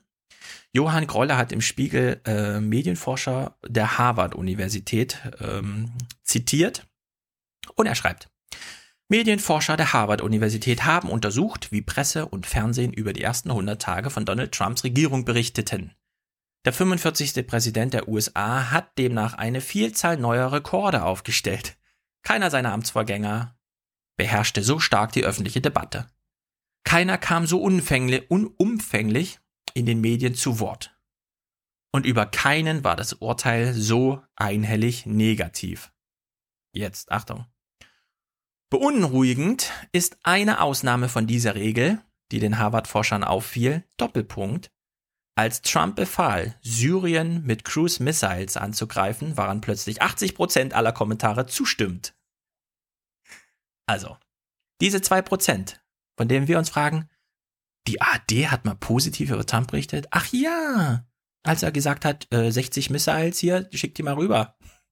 Als Trump in den Krieg zog und Ursula von der Leyen das nachvollziehbar fand und im Tagesthemen und bei Anne Will zu Gast war, ja, da fanden wir Trump plötzlich ganz cool. Also. Nachvollziehbar. Ja, ich bin sehr dafür. Die komplette Berichterstattung und unsere Privatmeinungsauffassung zu Trump komplett in Frage zu stellen, ja. Wenn man wirklich glaubt, der Trump ist böse, weil er hat mit Lavrov geredet, und zwar kumpelhaft. Wie kann er nur? Wie können sich die beiden Nuklear-Supermächte kumpelhaft miteinander unterhalten? Böse, böse, böse. Und dann aber, oh, Trump, der Gute, jetzt hat er endlich mal den Giftgasanschlag gerecht und 60 Cruise Missiles durch die Kante fliegen lassen. Und die größte Bombe, die er hat, in Afghanistan abgeworfen. Also das ist tatsächlich... Das ist der Duktus, ja, in dem die ganze Berichterstattung und Meinungsbildung hier abläuft. Und das ist einfach, wie soll man sagen, dumm. Jeder, der sich daran beteiligt, ist dumm. Und damit ist nun mal die ganze ARD gemeint. Ja, es ist halt nun mal alles dumm. Und die ZDF auch. Wir gucken mal kurz. Damit begibt man sich ja quasi auf das Niveau von Donald Trump. Ja. Er ist ein Idiot. Und was macht man? Idiotische Berichterstattung. Genau. Wir fragen uns jetzt mal, was Thilo eben schon fragte. Wenn der Lavrov und der Trump jetzt nicht miteinander kumpelhaft reden, was ist eigentlich die andere Alternative? So auf der anderen Seite dieses ganzen Spektrums, das es da gibt. Ach so, Atomkrieg. Ist das nicht ein bisschen übertrieben, Thilo? Kannst du wirklich einfach so vom Atomkrieg reden? Wir gucken mal kurz rein. Richard David Brecht hatte aktuell Harald Kujat zu Gast. Harald Kujat, diese Sendung geht eine Dreiviertelstunde und 40 Minuten davon ist Harald Kujat nur beschäftigt zu sagen, ach ja, dann war ich ja Generalinspekteur der Bundeswehr und dann war ich ja im Sicherheitsrat der NATO der Chef und dann war ich ja Chef der russisch-deutschen Gruppe und dann war ich ja Chef der Afrika-Aufklärung und so weiter. Also er war quasi überall Chef, ja? Überall war er Chef. Er kriegt jetzt hier mal diese Eingangsfrage von Brecht gestellt. Wieso gibt es eigentlich noch Kriege? Und auf welchen müssen wir eigentlich besonders aufpassen? Welcher ist so ein bisschen unbeobachtet? Ukraine, war da nicht irgendwas? Was sind eigentlich so die Alternativen zu, ja, wir könnten ja auch mal kumpelhaft im Oval Office miteinander reden. Also wir hören ja mal kurz 3 Minuten rein. Herr Kujat, warum sind Kriege heute noch immer unvermeidbar? Sie sind nicht unvermeidbar. Sie können vermieden werden, wenn man die richtige Außen- und Sicherheitspolitik durchsetzt. Aber sie finden tatsächlich deshalb immer noch statt, weil es viele Ursachen für diese Kriege gibt. Und an diese Ursachen müssen wir rangehen. Wir haben große Kriegsschauplätze in Syrien. Wir haben nach wie vor einen Kriegsschauplatz im Osten der Ukraine. Ja. Wir haben in Afrika ganz viele Kriegsschauplätze. Es gibt viele Weltregionen, die kommen nicht zur Ruhe. Es gibt Säbelrasseln zwischen USA und Nordkorea. Woran liegt das? Nach dem Zusammenbruch des Warschauer Paktes, nach der Auflösung der Sowjetunion, sind sozusagen die tektonischen Platten in Bewegung geraten. Hinzu kommt ein zweiter Aspekt. Und das ist gerade der uns heute sehr stark beschäftigt. Das war, was ich eben sagte, das war sozusagen in den ersten 20 Jahren der Fall. Jetzt ist es so, dass wir diesen Krisenbogen haben und wir eine Auseinandersetzung, ich würde fast sagen, zwischen Kulturen haben. Das ist aber nicht der Fall, es wirkt nur so. Die Ursachen liegen sehr, sehr tief. Für das, was im Augenblick geschieht, die Flüchtlingsbewegung aus Afrika südlich der Sahara, die Entwicklung in Nordafrika, ist zum Teil vom Westen selbst ausgelöst worden. In der Absicht, einen Regime-Change herbeizuführen, also diktatorische Regime zu ersetzen durch demokratische Regime, in Irak beispielsweise, in Libyen beispielsweise, ist natürlich diese ganze Gegend in Aufruhr geraten. Hinzu kommt ein weiteres, wenn wir darüber sprechen, wie sollen wir die Ursachen beseitigen, wie sollen wir die Ursachen für Konflikte beseitigen. Da muss man wirklich an die Ursachen und nicht an die Anlässe herangehen. Der Syrienkrieg ist der Anlass für die Fluchtbewegungen. Aber die Ursachen liegen wesentlich tiefer. Ich sehe im Wesentlichen 3. Das eine ist, also 3 Ursachen für den Syrienkrieg. Für die Konflikte in dieser Region überhaupt und für die massenhafte Migrationsbewegung. Ja. Das eine ist eine Dürre, eine Trockenheit, die so stark ist, wie sie seit 900 Jahren nicht mehr war, seit 1998. Hä? Ich dachte, das liegt an Russland. Und natürlich werden die Folgen über die Jahre, je länger diese Dürre anhält, immer stärker. Wir sehen, die Russen sind am Klimawandel schuld, Stefan. Das im Südsudan, in der Gegend südlich der Sahara, aber wir haben es auch in Syrien gesehen. Ein Höhepunkt hat diese Trockenheit in Syrien beispielsweise 2010 erreicht. Und Millionen von Bauern sind in die Slums von Damaskus, von Homs, von Aleppo gegangen. Vieh ist verdorrt, Wasser ist ein großes Problem gewesen. Und genau ein Jahr später ist dieser Aufstand entstanden, der heute zu diesem Krieg geführt hat. Das schöne Zitat ist leider nicht drin. Also, Ulf Röller, falls du mal wieder spekulieren willst, was so Ursachen und was so weiter und so wird, ne? Das Problem ist nicht, dass die beiden Kriegsteilnehmer, die Hauptgeschäftsführer der kriegslichen Auseinandersetzung, kumpelhaft miteinander reden, sondern dass sie im Grunde nur kumpelhaft miteinander reden. Während du willst, dass sie nicht miteinander reden, sondern gegeneinander Krieg führen oder so, könnte man ja auch sagen, ich bin hier im CDF, ich mache gerade eine Live-Schalte und ich frage 4 Millionen Zuschauer, warum reden die eigentlich nicht über Klimawandel? Und wenn man dann das ernst nimmt, ja, und Kujat mal weiter zuhört, also es ist wirklich eine super schöne Episode, er beschreibt, ich fasse es nur kurz zusammen.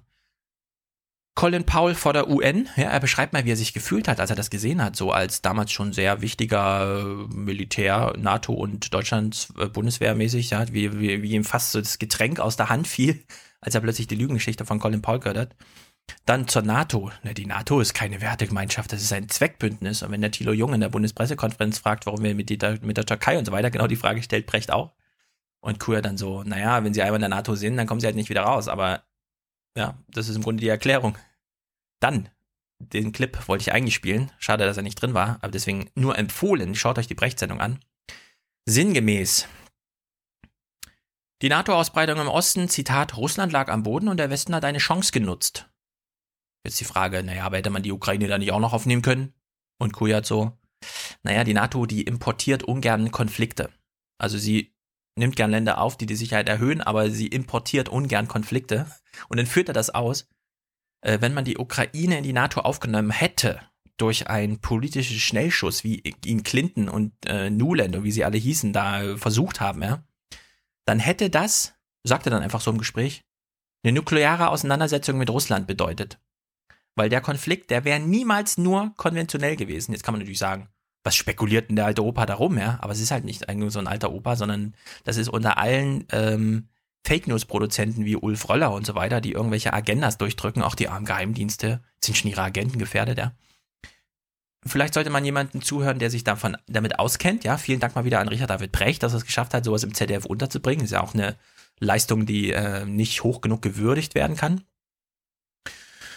In der Hinsicht, Trump kriegt von mir alle Sympathien dafür, dass er kumpelhaft mit Lavrov ein Gespräch führt, ja. Und wenn die dann noch gemeinsam IS bekämpfen, warum nicht? Kann man nur dafür sein. Na gut, belassen wir es mal dabei. Es gibt noch andere Nachrichtensachen, aber die können wir ja Freitag gucken, weil ich habe es im Gefühl, Thilo hat noch 40 Minuten irgendwas mit Bericht aus Berlin und so.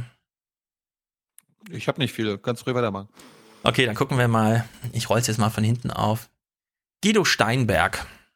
Guido Steinberg war ja mit in Riad und hat dort, wie soll man sagen? Fürs Kanzleramt oder was? Ist er jetzt schon ZDF-Korrespondent? Ja, es ist wirklich unklar. Er wird ja, das muss man ja immer wieder erwähnen, weil es nicht erwähnt wird. Seine Stiftung für Politik und Wissenschaft wird zu 100% aus dem Kanzleramt bezahlt. Ja. Ja. Wie heißt dieser FDP-Vizepräsident des Europaparlaments? Ich bin übrigens, wo wir gerade dabei sind, bevor ich es vergesse, ich bin gespannt, ob heute Peter Neumann wieder auftreten wird in Sachen Terror in Manchester. Ja klar, der hat ja gerade eine Pressekonferenz gegeben. Habe ich doch vorhin gesagt. Peter Neumann hat gemeinsam mit Sebastian Kurz eine Pressekonferenz zu Counterterrorism gegeben, 10:45 Uhr. Nee, aber ich bin gespannt, ob das kann er ja machen, wenn er hier mit Politikern und so weiter, mit Laschet und so weiter auftritt und Wahlkampf macht und irgendwelche Scheiße macht. Mhm. Aber ich bin gespannt, ob die Öffentlich-Rechtlichen so Tage, doof sind und Neumann wir sehen ihn heute Abend wieder als unabhängigen Terrorexperten irgendwie vorstellen. Ja. Also dann mache ich Stunk online. Ja. Also ich wollte ja eigentlich, weil wir es ja gerne im Original hören, die Rede von Donald Trump in Riad hören, weil ich dachte, naja gut. Ich habe es mir angehört, live. Und fand's gut? Ja. Das war schrecklich. Ja, es kam nichts bei rum. Ich dachte, zumindest ein bisschen kann ja Trump, wenn er schon nicht seinen ersten Auslandsbesuch in Kanada macht, wie das eigentlich jeder Präsident macht, nee, er muss erstmal nach Riad fliegen, weil Clinton und so, also ist ja völlig verdreht. Obama hat ja damals die erste Rede in Ägypten gehalten, also so richtig große in der muslimischen Welt und hat dann so dieses große, ich komme mit dem Friedensnobelpreis und biete euch Frieden und so weiter. Ging ja dann alles nicht so gut auf, aber war erstmal ein guter Vorschlag. In der Hinsicht, I have two words for you. Predator drones. Genau. In der Hinsicht steckte ja recht wenig in der Rede drin. Da allerdings Guido Steinberg ein schönes Sennheiser MD441 in die Hand bekommen hat vom ZDF. Und wir möchten diesem legendären Mikrofon jetzt auch nochmal zum 50. Geburtstag gratulieren. Also herzliches Glückwunsch. Herzlichen Glückwunsch, liebes Mikrofon. Du wirst auch sehr gut gehalten von Guido Steinberg. Hören wir uns mal kurz die 2 Minuten 57 Sekunden an, in denen Guido Steinberg, der live vor Ort war, berichtet, wie es denn so war bei Trump in Riad, bei der Rede und den Saudis. Wir sind auf dem Weg zu Frieden für die Region, für die ganze Welt, hat Trump angekündigt, wenn es nun mal so einfach wäre. Guido Steinberg ist Islamwissenschaftler bei der Stiftung Wissenschaft und Politik und er hat in Riad vor Ort also diese Rede mitverfolgt. Guten Abend, Herr Steinberg. Da war eine Menge Honig um den Mund schmieren dabei heute für die anwesenden Staatschefs. War das auch ein Gesprächsangebot von Trump an die islamische Welt, was wir da gehört haben? Es war ein offizielles Gesprächsangebot an die islamische Welt, aber ich habe diese Rede eher verstanden als Angebot an die alten Verbündeten, also an Saudi-Arabien, die kleinen Golfstaaten, an Ägypten, sich doch wieder enger mit den USA zu verbünden. Und das Angebot war, ich gebe diese Politik, die Obama geführt hat in den letzten Jahren, auf. Ich gebe auch meine Einmischung in eure inneren Angelegenheiten auf, wenn ihr bei zwei Themen mitmacht, nämlich bei der Bekämpfung von IS und Al-Qaida und zweitens bei einer aggressiveren Politik gegenüber Iran.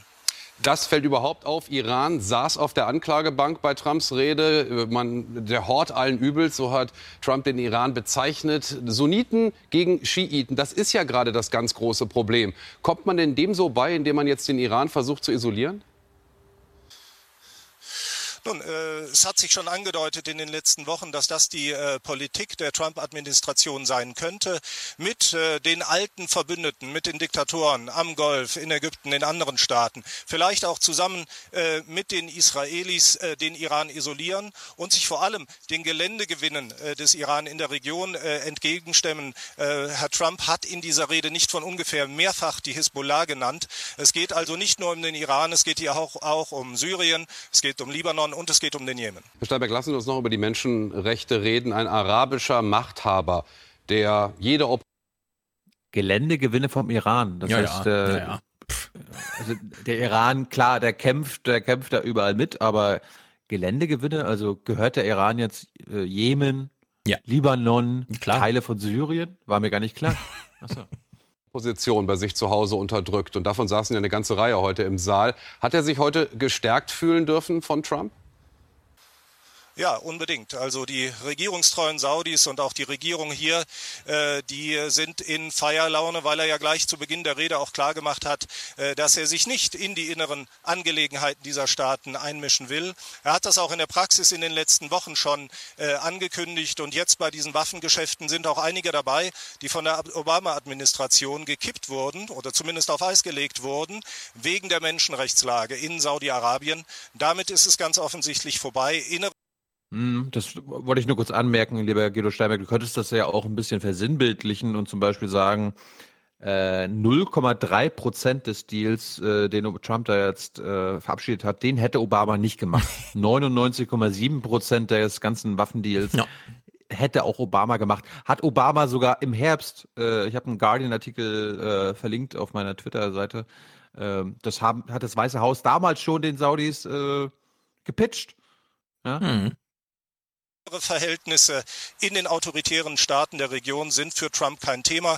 Es geht ihm um Bündnistreue, um die Allianz gegen den Iran, gegen den IS, um nichts anderes. Menschenrechte spielen in dieser Politik überhaupt keine Rolle. Interessante Analyse. Guido Steinberg, herzlichen Dank. Ja, danke Guido.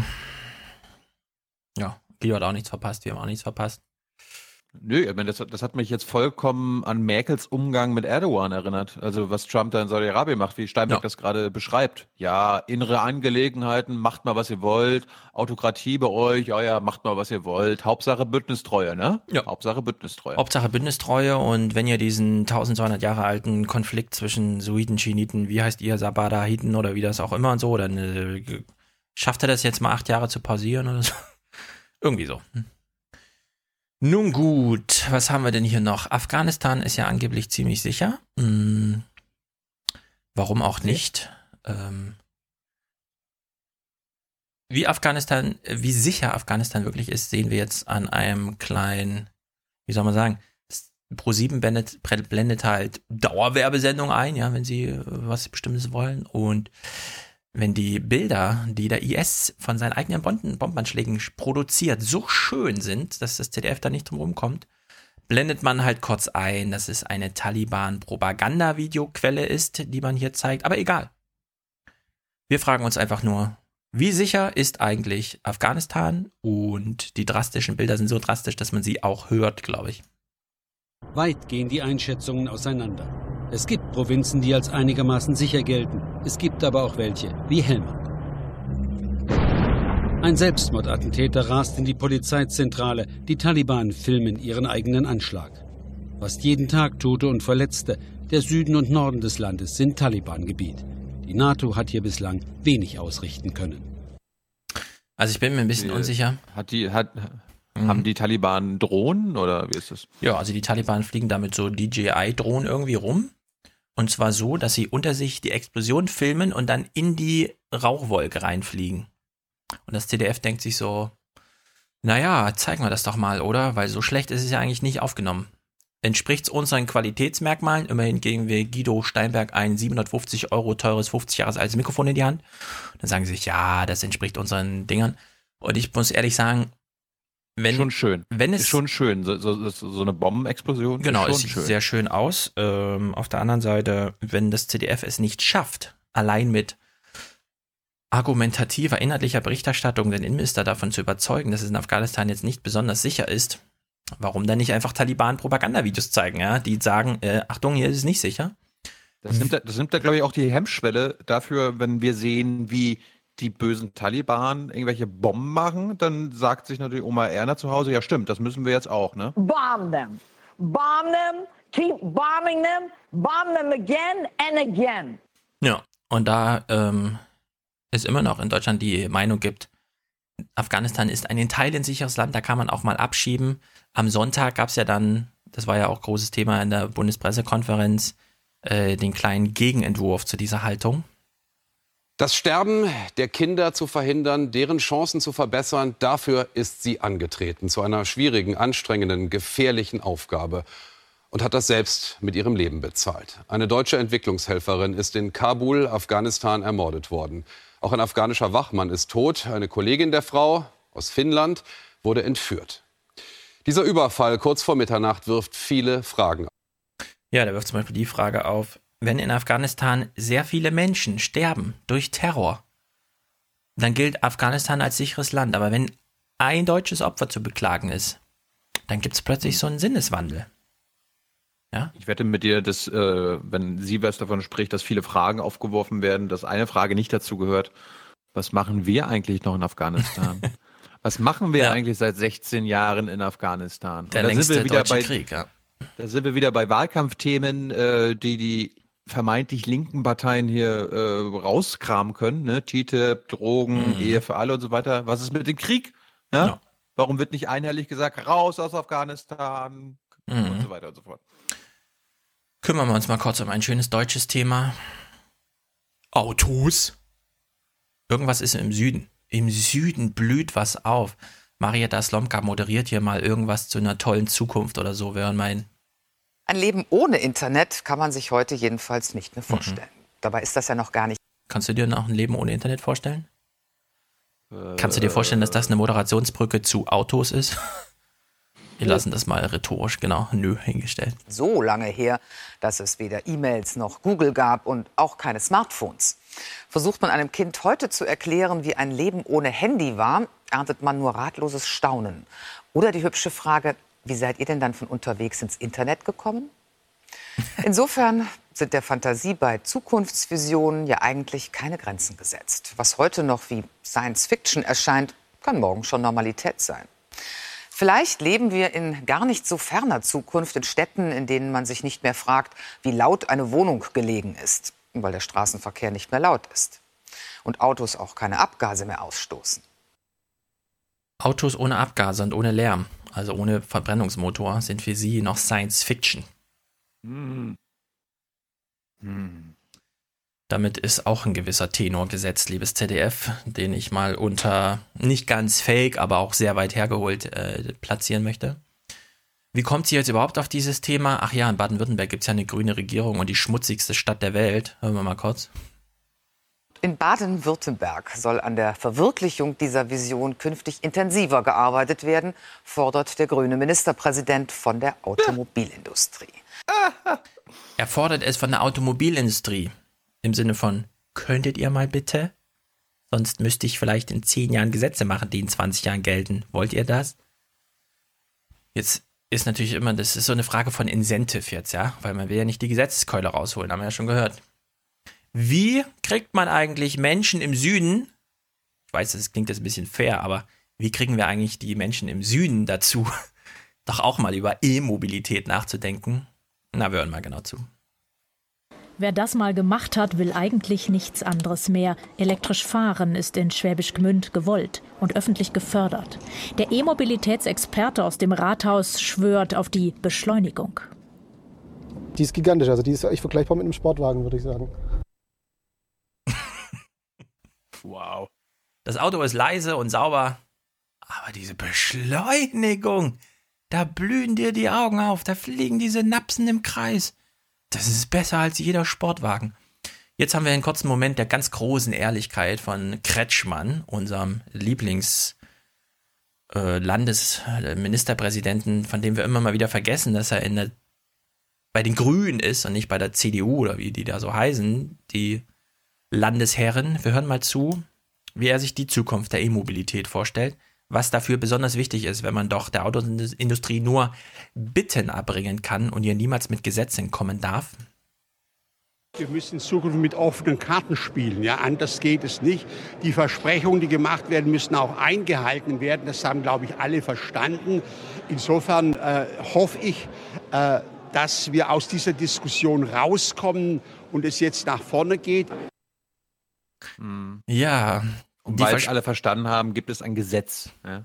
Die Versprechen, wäre doch mal gut, wenn wir jetzt sie mal halten, indem wir beispielsweise künftig mit offenen Karten spielen.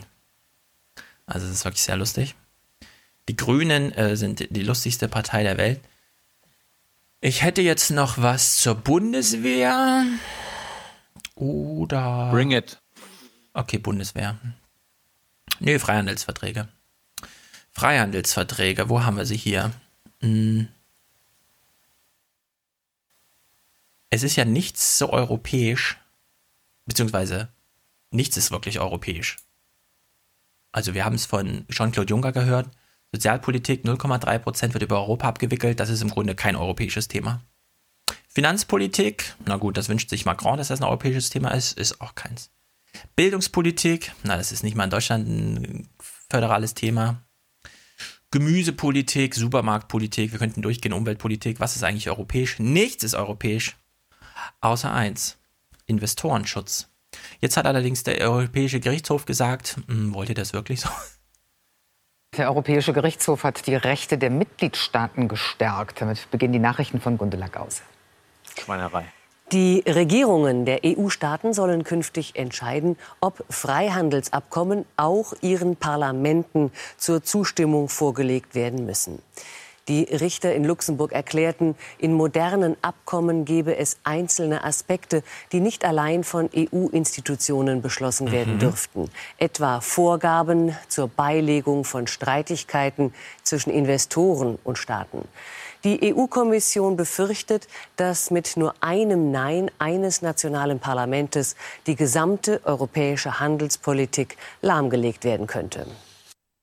Also, weil der Investorenschutz ein bisschen nicht mal nur undemokratisch, sondern sogar nicht ganz rechtsstaatlich geregelt ist in solchen Freihandelsverträgen erweiterten Typs, sagt der Europäische Gerichtshof, nee, das machen wir mal lieber nicht. Woraufhin das ZDF sich denkt, reichen dafür 50 Sekunden in der zweiten Hälfte der Sendung, weil wir müssten ganz viel zu Trump machen und Ulf Röller steht auch schon bereit. Ja, also da würde Oma Erna würde noch auf die Idee kommen, warum macht man das nicht zum Wahlkampfthema? Ja, also wenn das im Bundestag entschieden werden muss, wir wählen doch den Bundestag jetzt bald.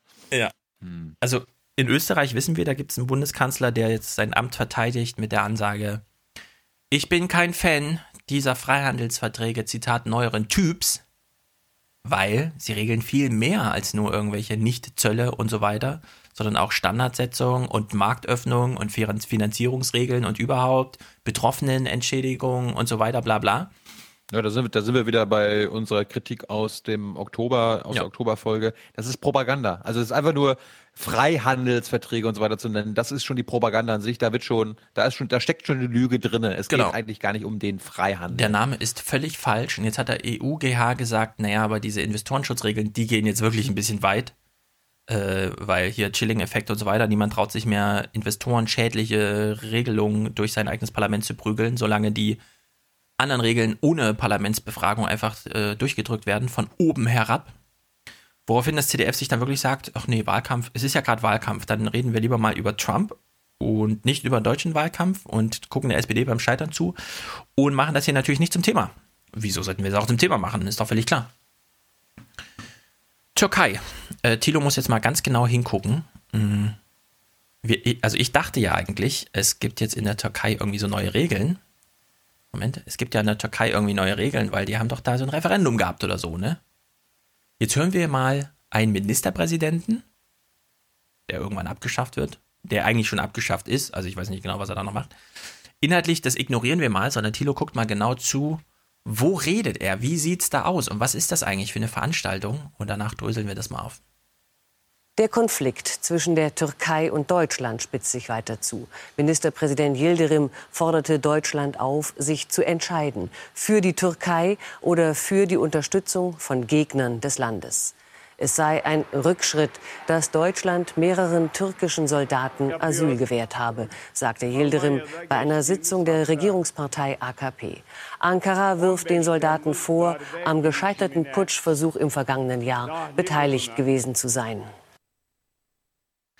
Ich stelle mir gerade vor, als ob ein CDU-Parteitag im Plenarsaal des Bundestags veranstaltet werden würde.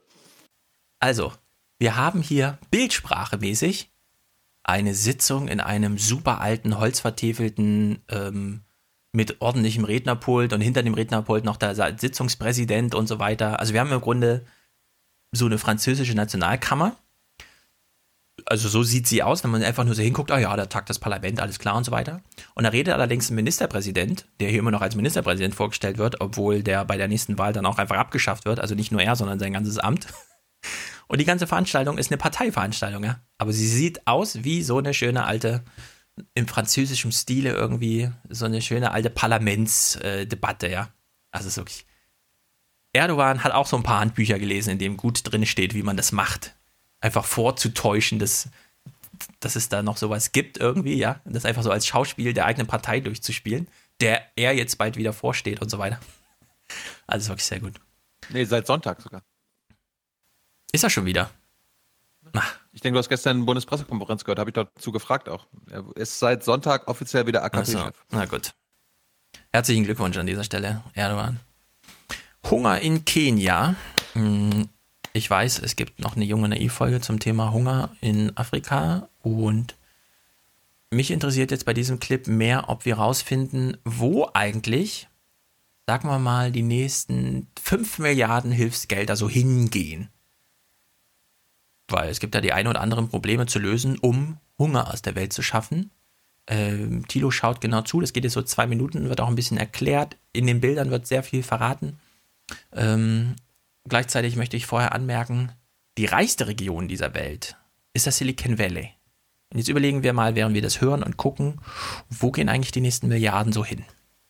Kenias Regierung kaufte die Tiere vorher auf, gab den Leuten Bargeld, schenkte ihnen das Fleisch. Teure Notprogramme, die versuchen, das Schlimmste, eine Hungersnot noch zu verhindern. So weit hätte es gar nicht kommen müssen, meinen die, die jetzt an vorderster Front gegen die Folgen kämpfen. Wir wussten schon seit langem, dass diese Krise kommt, schon seit Herbst vergangenen Jahres. Doch weil nicht reagiert wurde und Hilfsgelder ausblieben, müssen heute wieder Menschen leiden und konnte die Situation eskalieren.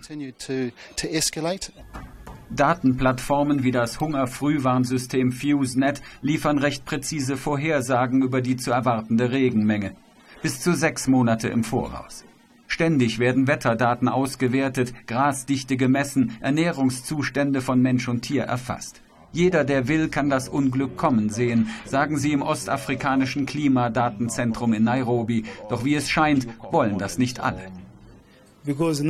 Kämen zu unseren Informationsgesprächen hochrangige Regierungsvertreter, würde das die Sache vielleicht beschleunigen. Doch meistens kommen nur die Fachvertreter.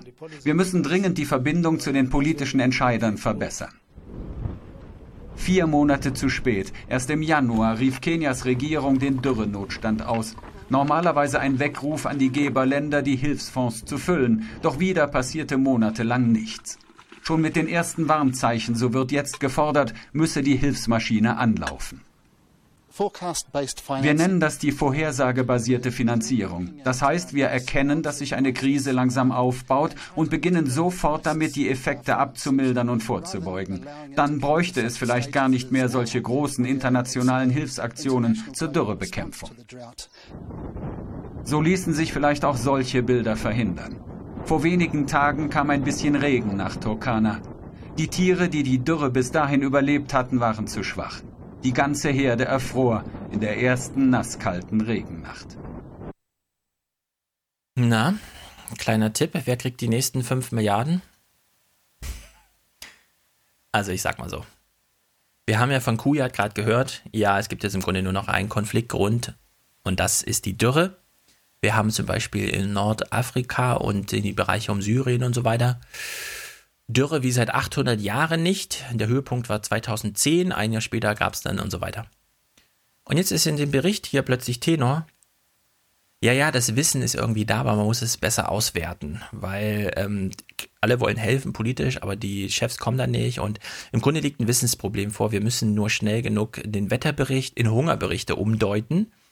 Könnte da nicht mal sozusagen ein Big Small Smart Data Startup irgendwie mit einer Idee kommen und das auf dem Smartphone präsent machen? Hier ist kein Regen gefallen, deswegen ist hier morgen Dürre, könntet ihr mal helfen? Ja. Ich sehe schon vor mir, wie die Republika 2022 einen Slot dazu macht, wie man mit Big Data Satellitenauswertung und Direktanbindung an die kybernetischen Steuercomputer der kenianischen Regierung, wie man das alles in so ein Smartphone gemacht hat und dann da geholfen hat, Hunger zu bekämpfen. Weil es ist kein politisches Problem, es ist ein Wissensproblem neuerdings. Aha. Vielen Dank an alle Helfer. Ich bin ja dafür, falls wir dann doch irgendwann mal unsere Uganda-Folge besprechen, was ein super Thema ist, was wir gerade hier angeschnitten haben, dann sollten wir uns Kerstin dazu holen, die tritt auch in der Folge auf und es ist die Marketingchefin und Sprecherin der Welthungerhilfe. Und dann sollten wir mal mit ihr über, wie Medien über Hunger und so weiter berichten, wie Politik darauf reagieren, ob Politik eigentlich nur reagiert, wenn die Medien darüber berichten oder selbst wenn sie berichten und so weiter und so fort und wie die Welthungerhilfe eigentlich ihre Daten weitervermittelt, ob die Welthungerhilfe ihren Job macht. Ja, die haben halt noch keine gute App dafür, weißt du? Du brauchst noch die richtige Informationsvermittlungs-App, sonst geht es nicht. Einfach nur so dahin und helfen, das wäre doch auch langweilig. Also ich würde mir wünschen, wenn du irgendwann mal Uganda guckst und dass wir mal mit Kerstin darüber reden, weil das ist ein riesengroßes Thema und wenn du mit den Hilfsorganisationen hierzulande redest, was die für große Probleme haben, ja. Gehört zu werden. Ja. Letztes Thema Facebook. Facebook hat ja mal eine Strafe bekommen. Zeitgleich mit auch Frankreich hat eine Strafe ausgesprochen, weil irgendwas.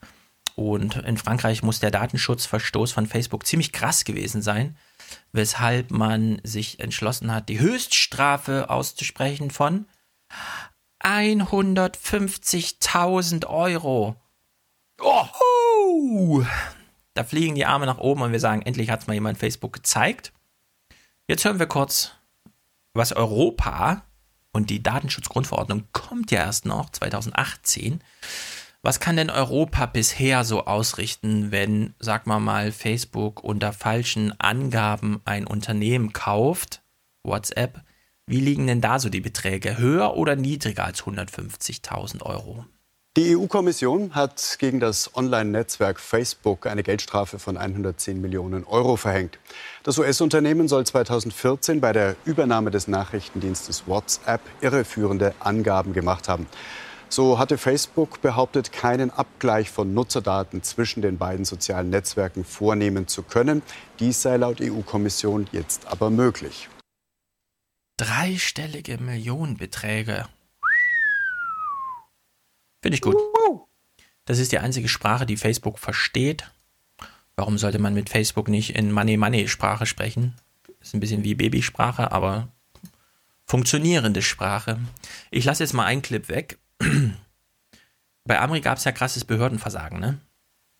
Woraufhin es jetzt sogar Strafanzeigen von Berliner Senatoren gegen den ein oder anderen Verwaltungsmitarbeiter in, sagen wir mal so, Geheimdienst, irgendwas und so weiter. Woraufhin das ZDF so sagt, guter Anlass, um mal wieder über den Breitscheidplatz zu berichten. Haben wir eigentlich schon mal die Opfer gezeigt? Nö, na dann zeigen wir mal die Opfer.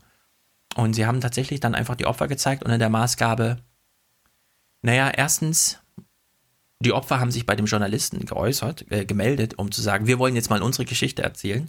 Woraufhin der Journalist Carsten Behrendt meinte, na dann lasse ich euch mal eure Geschichten erzählen. Und er hat im Grunde nur die Sätze zusammengeschnitten, die mitten im Satz abbrechen, weil die Leute dann plötzlich in Tränen ausbrechen, ja. Also es ist so eine, sozusagen, so werden auch Pornos produziert. Es kommt auf den Money-Shot an, wenn ihr wisst, was ich meine. Und so ist das hier auch so ein bisschen, ja. Das muss emotional zugehen. Diese Menschen haben natürlich das Recht, jetzt ihre Geschichte zu zeigen, ist ja völlig klar, weil die Geschichte von Armin wurde ja auch öffentlich erzählt. Warum also nicht mal die Therapiebedürftigkeit der Menschen aufgreifen und zu sagen, willst du wirklich zum Therapeuten gehen, willst du es nicht lieber der Kamera erzählen? Und denk immer dran, falls dir mitten im Satz die Stimme wegbricht, weil du weinen musst, ich nehme das auf, ja. Das haben wir vorher geregelt, alles klar? Alles klar, okay. Und dann haben sie einen Bericht dazu gemacht, ja. Nee, dafür... Ich nehme das nicht nur auf, dafür bin ich sogar gekommen. Dafür bin ich gekommen, ganz genau. Und es ist wirklich, ich bin mir nicht sicher, ob man als ZDF-Institution gut damit fährt, dem Kameramann, und Carsten Behrens ist nun mal kein Reporter, sondern er ist vor allem ein Kameramann, ob man dem Kameramann den Auftrag geben kann, zu sagen, fahr mal dahin und mach dann Film, weil der achtet dann nur auf die Bilder und so weiter, ja. Vielleicht sollte man ihn journalistisch, vielleicht sogar therapeutisch unterstützend in so eine Aufgabe schicken, weil ansonsten, das sieht auch nicht gut aus. Also ich ertrage es nicht sehr gut, sowas zu sehen. Meine Meinung vom Sender steigt da nicht unbedingt, wenn ich sowas sehe. Aber gut, zum Netzwerkdurchsetzungsgesetz ist natürlich Logbuch Netzpolitik empfohlen. Das können wir uns also sparen, wohl aber mit der Ansage, es war natürlich wieder mal alles drunter und drüber. Das ist ein weiteres Wahlkampfthema, was auf dem Präsentierteller steht, ja, oder sitzt oder liegt. Ja? CDU und SPD wollen ein neues Zensurgesetz reinbringen. Ja, aber das geht doch nur fürs Netz und nicht für die Funkstrahlen. In der Hinsicht sind AD und ZDF doch fein raus. Gut, ich muss mal hier Skype neu starten, weil Skype spinnt. Fakten, Geschmackssache. Für Journalisten sind Faktenchecks der neue Standard. Ganz neu. Gutes Thema, guter Übergang, weil ich habe auf Phoenix einen Beitrag gesehen, wo es um Facebook geht, wo es um Fake News geht und dann natürlich um diejenigen, die Fake News jetzt im Namen Deutschlands bekämpfen. Was? Wo? Nämlich das Team von Korrektiv. Ah, ja. Und wir hören mal rein. Das ist sensationell. Investigativ und ohne Verlag. So will Korrektiv arbeiten. Das journalistische Portal bezeichnet sich selbst als das erste gemeinnützige Recherchezentrum im deutschsprachigen Raum. Auf ihrer Homepage ist aufgeführt, von wem sie Geld bekommt. Überwiegend von Stiftungen, aber auch von Unternehmen wie der Deutschen Bank. Ob Korrektiv also ganz unabhängig ist, kann man diskutieren. In jedem Fall ist das Portal transparent. Jetzt soll das Recherchebüro für Facebook Lügengeschichten kennzeichnen. Chefredakteur Markus Grill erklärt, wie. Die Zeit, die man braucht, um Fake News zu widerlegen, ist natürlich wesentlich länger, als es braucht, diese Fake News zu schreiben. Ist das ein Kampf gegen Windmühlen? Ja, die Verbreitung ist wirklich erstaunlich. Also man kann eine Falschnachricht innerhalb von Stunden so machen, dass sie Millionen erreicht. Also manche Sachen gehen relativ schnell und manche sind schwierig zu überprüfen. Also es hängt von verschiedenen Faktoren ab. Ich meine, wird ein Sachverhalt im Ausland irgendwo geschildert, wo es wenig Quellen gibt, oder geht es um einen Sachverhalt, wo relativ klar irgendwelche Quellen auch findbar sind, dann kann man was schnell widerlegen. Sie versuchen dann die Falschmeldungen zu widerlegen, um aufzuklären. Wer ist denn genau Ihre Zielgruppe? Na, die Nutzer, die diese Sachen sehen, und das ist ein entscheidender Faktor. Drum machen wir es ja auch sozusagen in Kooperation mit Facebook. Weil wenn wir jetzt nur Dinge korrigieren würden, auf unserer eigenen Website, ja, dann würden es nämlich die Leute gar nicht zur Kenntnis nehmen, die nämlich diese Fake News sozusagen zuvor gelesen haben. Also so die Süddeutsche Zeitung oder die FAZ, die können alle auf ihren Medienseiten Korrekturen machen, aber das lesen diese Leute nicht, ja. Facebook hat sich ja auch bemüht, sich mit den Falschmeldungen auseinanderzusetzen, große Anzeigen geschaltet, Tipps zum Erkennen von Falschmeldungen. Facebook will die Verbreitung von Falschmeldungen auch in den Griff kriegen. Erstens soll sich finanziell nicht mehr lohnen. Zweitens möchte Facebook verhindern, dass Falschmeldungen im Newsfeed auftauchen. Und drittens sollen Nutzer lernen, bewusster mitnehmen. Ich bin ja dafür, nicht mehr den Facebook Newsfeed zu nennen, sondern Fake Newsfeed. Ja, Facebook-Feed halt. Ja. Nachrichten umzugehen. Facebook verdient ja auch eine Menge Geld damit, dass die Klickzahlen hoch bleiben, dass der Erregungsgrad möglichst hoch bleibt. Das heißt, Fake News sind für Facebook gar nicht mal so schlecht. Nehmen Sie Mark Zuckerberg seinen Kampf gegen die Fake News ab? Die wahren Motive von Mark Zuckerberg kenne ich nicht, aber sie sind mir auch ehrlich eher egal. Mhm. Ihm sind die Dinge egal sind die Motive des Unternehmens egal, mit denen er zusammenarbeitet. Ja. Hier geht es darum, dass gezielte die Verbreitungsform dieser Desinformation, und die ist halt heute eben klassischerweise nicht mehr in normalen Medien, sondern die ist auf Social-Media-Plattformen. Auf Facebook eben, ja. Und ich glaube, es ist wichtig, sozusagen die Korrekturen dort zu machen, wo sie stattfinden, dass am Ende vielleicht auch Facebook nützt, wenn diese Plattform nicht mit ganz so viel Unsinn oder Desinformation durchdrungen ist. Das mag sein, aber das ist, als Journalist ist es nicht unser Hauptinteresse. Wie unterscheiden Sie denn Meinungen von Tatsachenbehauptungen? Das lässt sich ja nicht immer so sauber trennen. Also als Beispiel, Trump gefährdet die Demokratie oder Putin bedroht die Sicherheit Europas.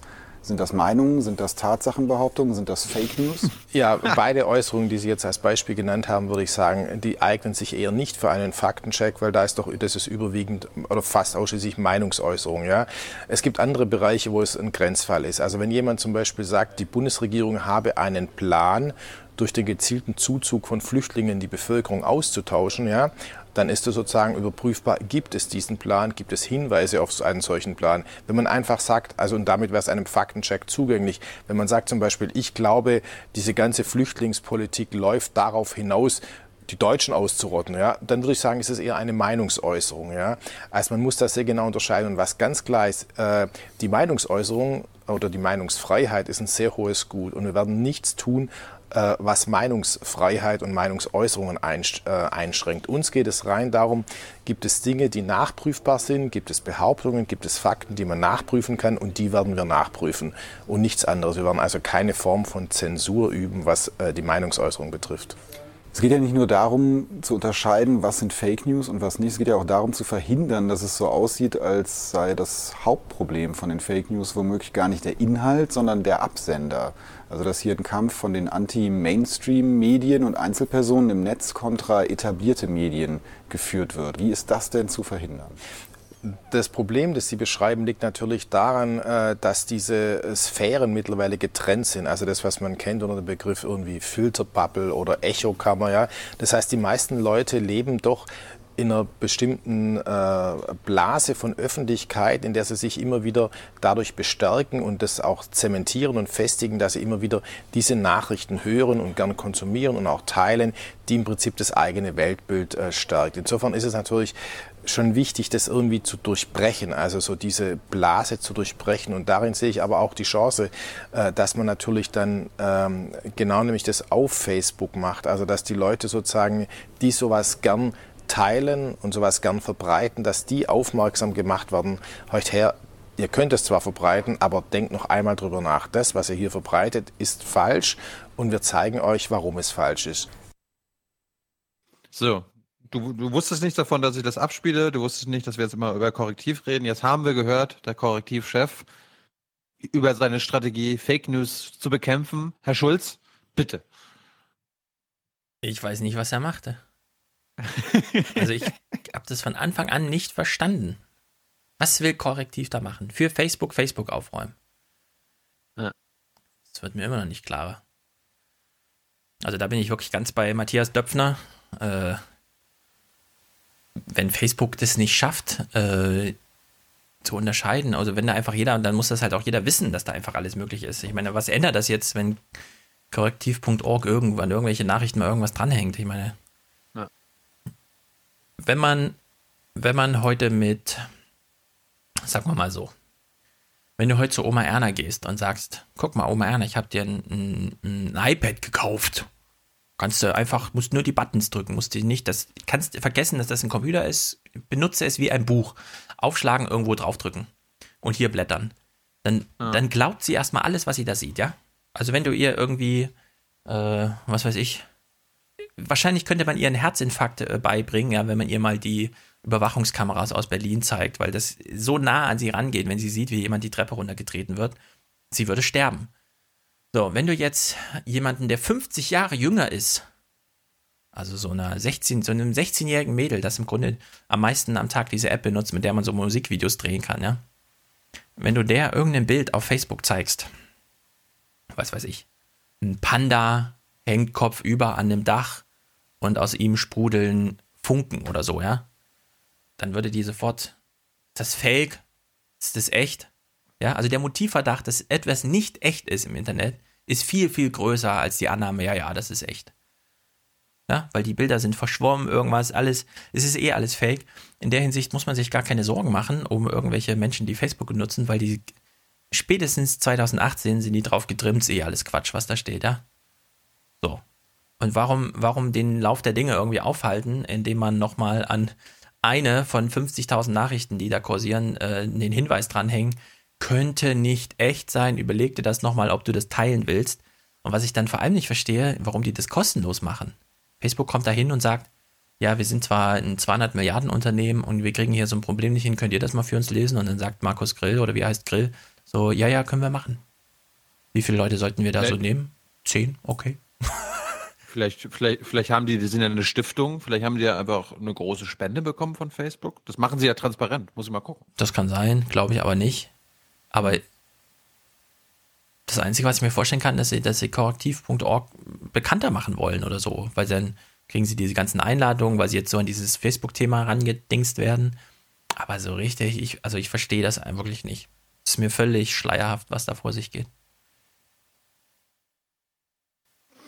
Na gut, bevor wir zu den Regierungsberichten kommen, das machen wir mal zum Abschluss, mache ich das, was ich eigentlich zum Abschluss machen wollte, weil das jetzt gerade thematisch passt.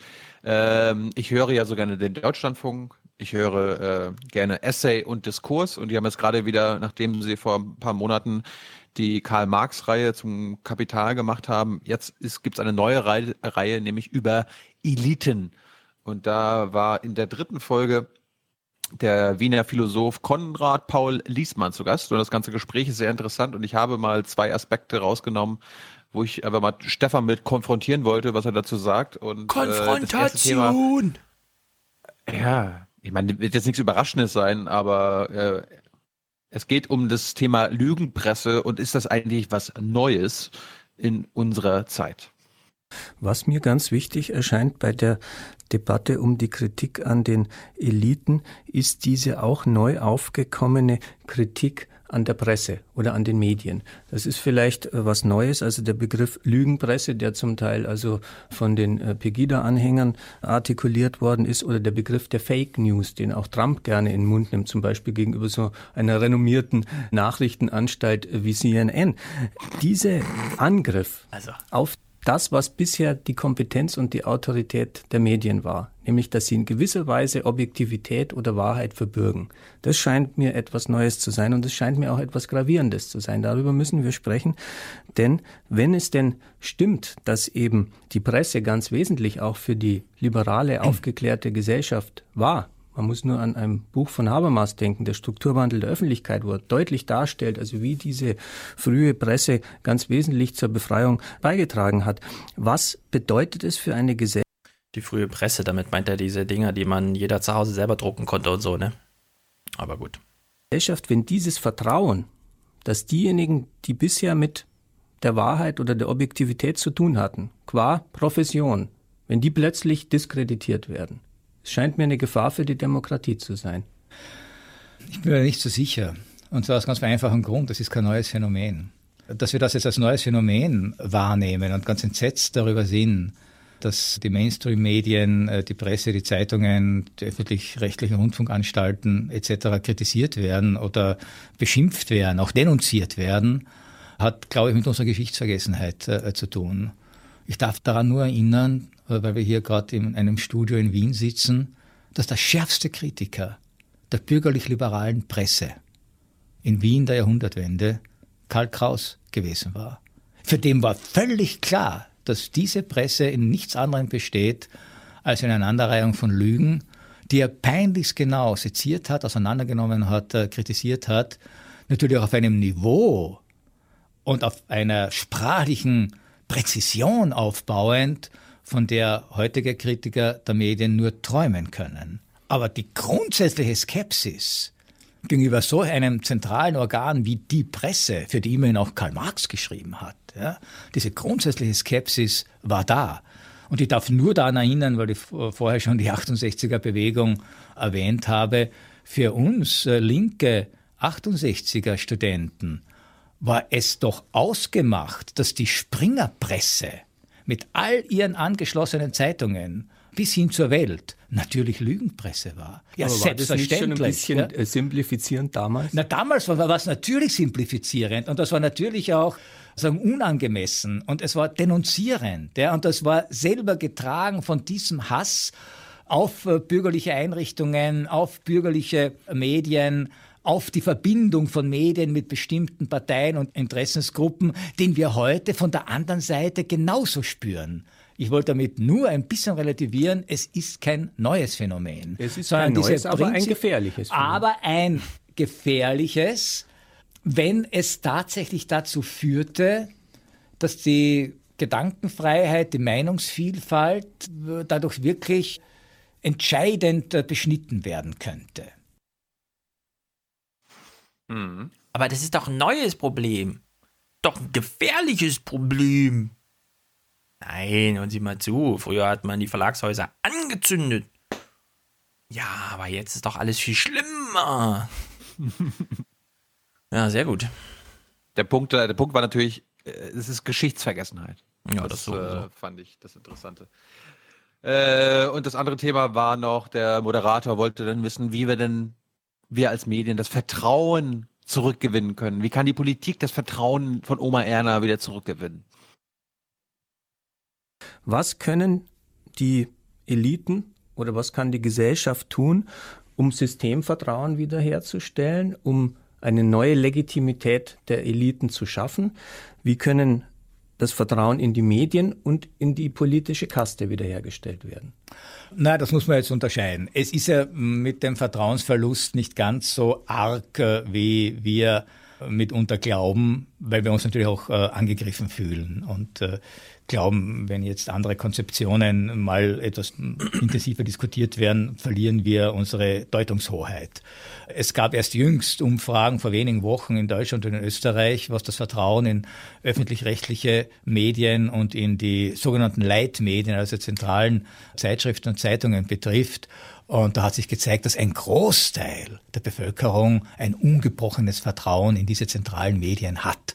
Das heißt, dieses prinzipielle Misstrauen ist ein Randphänomen, das vielleicht auch eine überdimensionierte Bedeutung bekommt durch die sozialen Netzwerke, denen wir immer mehr Bedeutung zuschreiben, als ihnen tatsächlich zukommt. Also nur weil irgendwelche Twitter-Nachrichten kursieren, bedeutet das noch lange nicht, dass die Menschen jetzt das Vertrauen in die Medien verloren haben. Also das ist das eine. Das andere ist, was die Eliten und die politische Kaste betrifft, die ich auch nicht deckungsgleich sehen will, wäre es doch mal durchaus denkbar, dass man sich mal selbstkritisch fragt, was ist schiefgelaufen, was ist falsch gemacht worden, warum verlieren die Menschen das Vertrauen, warum fühlen sie sich betrogen mitunter oder warum fühlen sie sich sozusagen hinters Licht geführt. Das sind ganz einfache Fragen, die die Menschen beschäftigen. Zum Beispiel immer wieder die jetzt so mit leisen Vorstößen, vortastend vorgetragenen Versuche, das Bargeld abzuschaffen.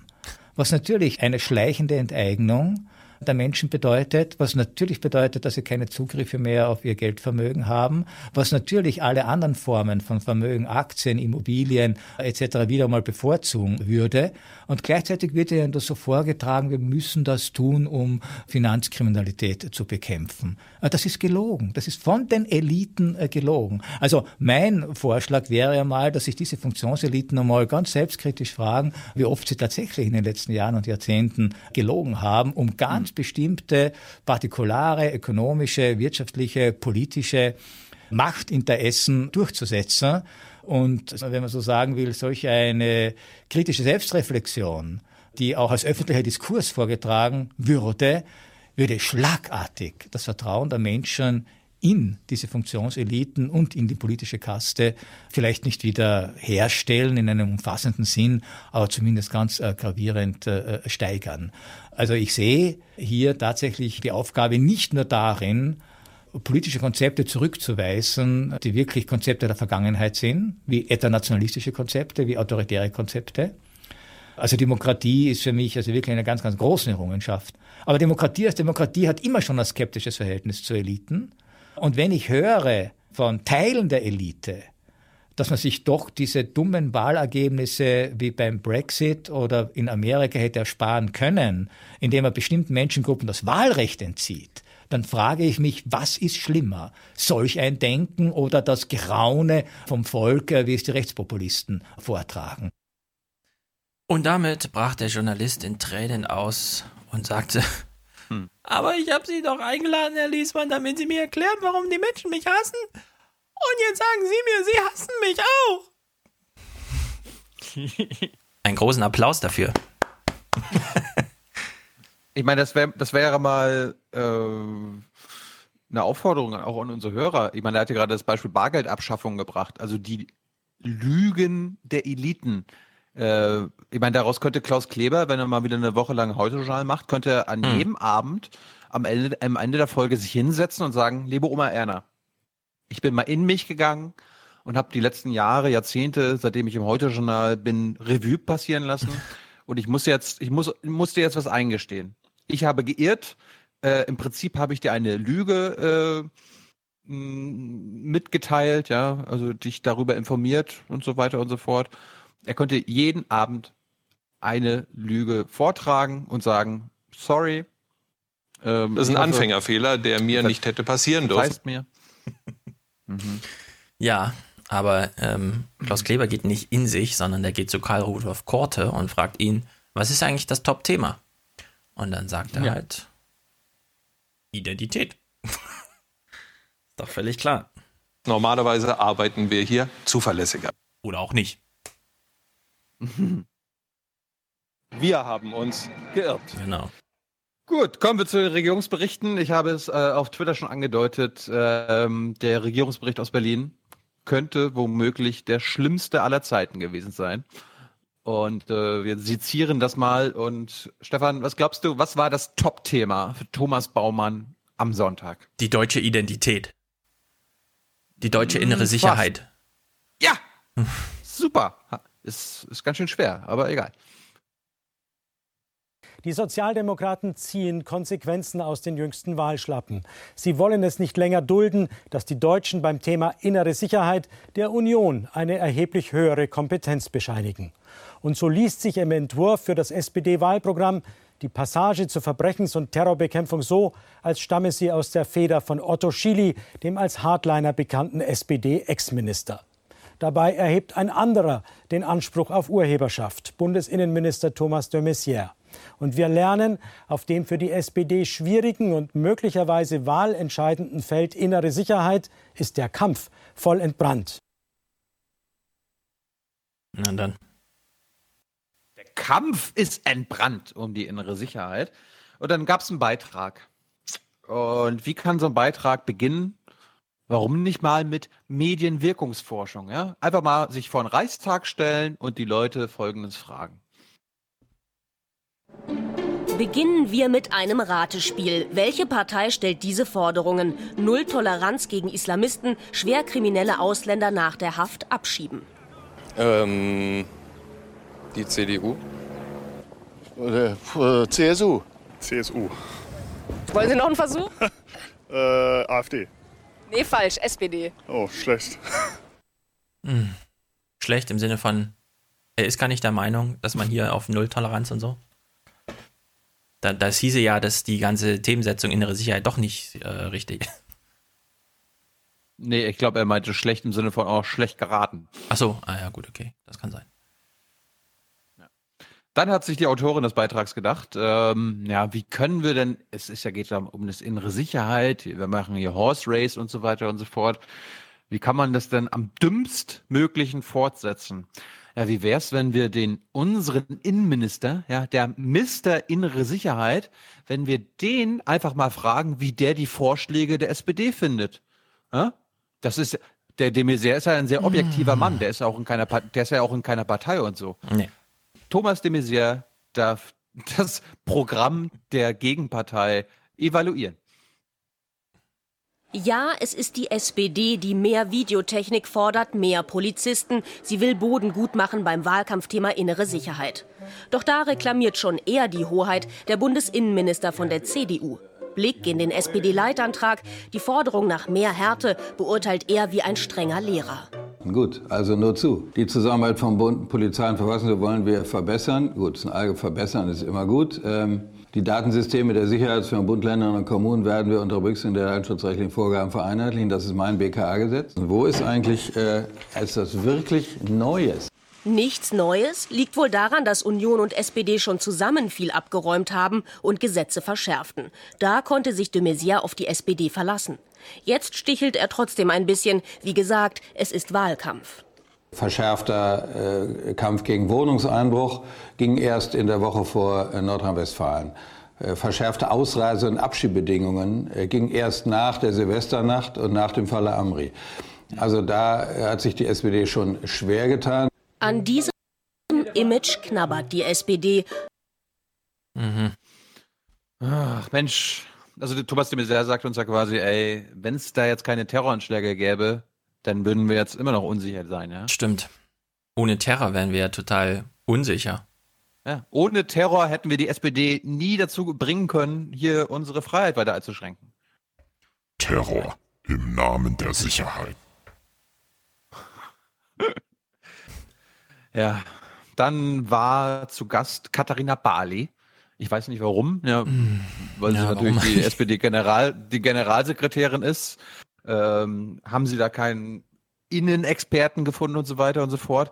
Was übrigens auch, kann ich leider noch nicht spoilern, ein großes Thema im Jung Naiv-Interview ist. Warum kommen eigentlich immer die gleichen Gesichter bei den Talkshows und in den Regierungsberichten und so weiter vor? Und Katharina Barley klärt uns da mal auf, dass das nicht die Schuld der SPD ist, sondern die Schuld der Sendungsmacher. Aber das hören wir uns dann nächste Woche an, wenn hoffentlich Stefan Lust hat, darüber zu sprechen. Ich kann das gleich auflösen. Darum, Ralf Stegner wurde von der SPD-Zentrale immer vorgeschickt zum Thema Flüchtlinge.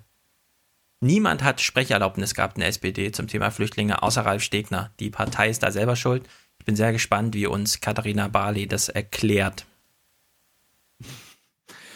Aber wir hören uns jetzt nicht an, was Katharina Barley sagt, sondern wir hören mal rein, was Thomas Baumann, ne, Thema innere Sicherheit, von der SPD-Generalsekretärin im Horse-Race-Kampf wissen will oder wissen wollte.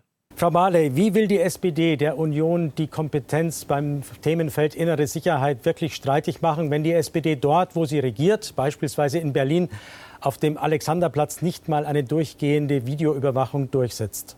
Aber Moment, Frau Barley, nehmen wir mal den Fall Amri.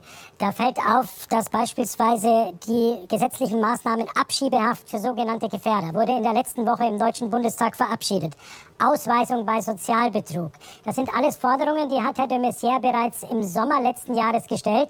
Da ist die SPD nicht mitgegangen. Sie ist erst dann mitgegangen, als der Anschlag auf dem Berliner Breitscheidplatz bereits erfolgt war.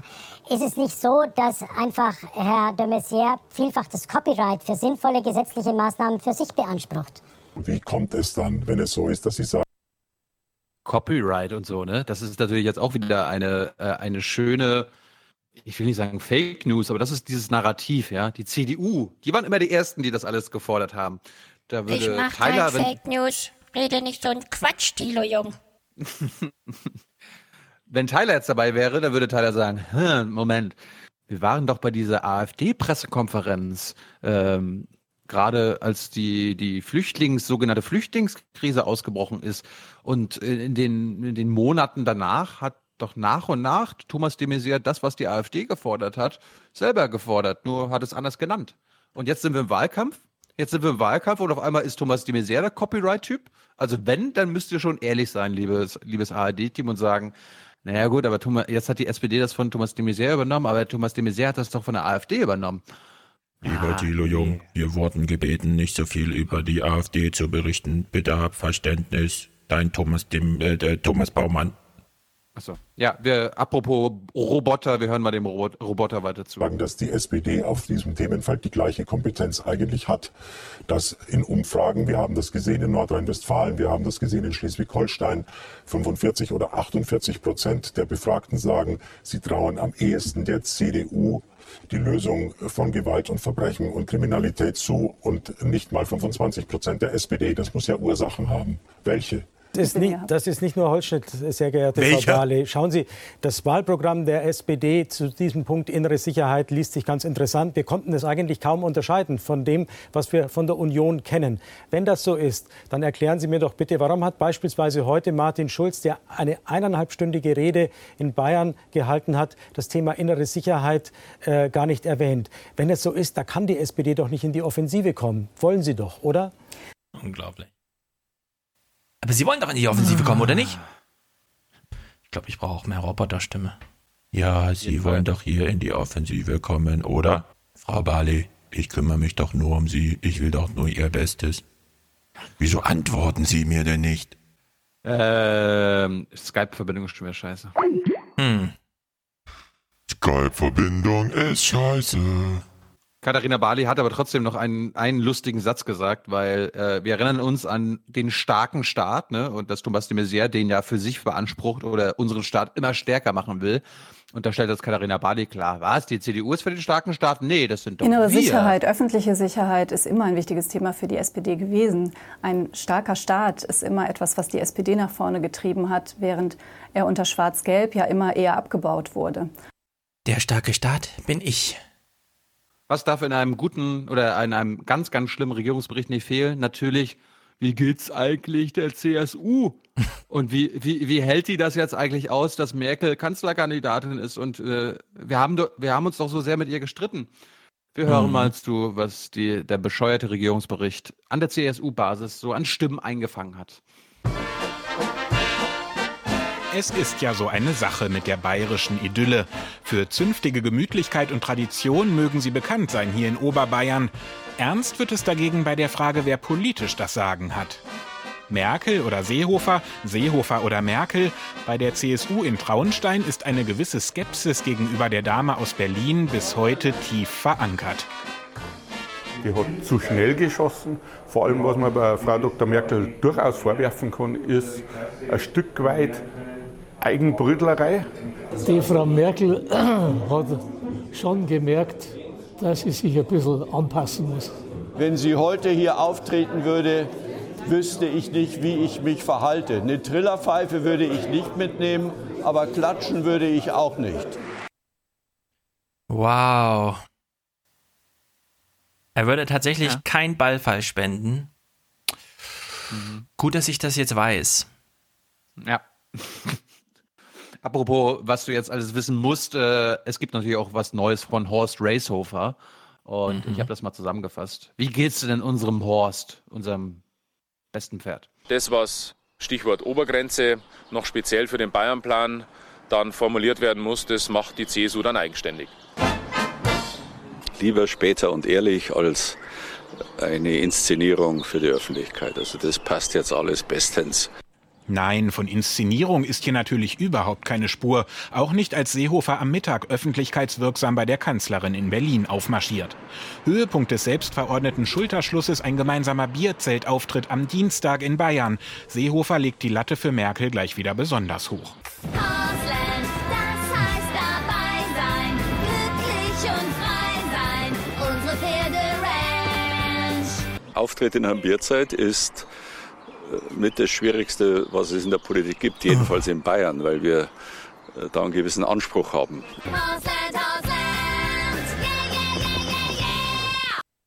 Hat er gerade gesagt, das Schwierigste, was er sich als Politiker zumuten muss, ist ein Auftritt im Bierzelt, weil es da gewisse Ansprüche gibt? In Bayern ist die Welt noch in Ordnung. Ja. Ich meine, auf der anderen Seite, Seehofer kann dummes Zeug labern und so einen Scheiß ins Mikro labern. Aber dass sowas dann auch gesendet wird, ja, und zum Thema, zum zentralen Thema wird in einem Regierungsbericht, ja, kann uns aufregen, sollte uns aber nicht überraschen. Ich habe das Gefühl, mir hätte was gefehlt. Ich habe nur gesagt, ich habe das Gefühl, mir hätte was gefehlt, wenn ich das jetzt nicht erfahren hätte von Horst. Ja, und der hätte auch noch was gefehlt, wenn nicht noch ein CSU-Politiker zu Gast im Regierungsbericht gewesen wäre.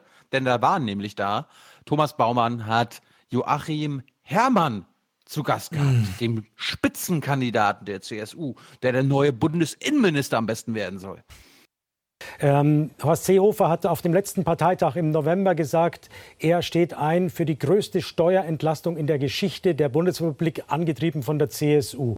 Ist die CSU, Sie kommen ja gerade von dem Treffen, mit den angebotenen 15 Milliarden von Schäuble und Merkel einverstanden?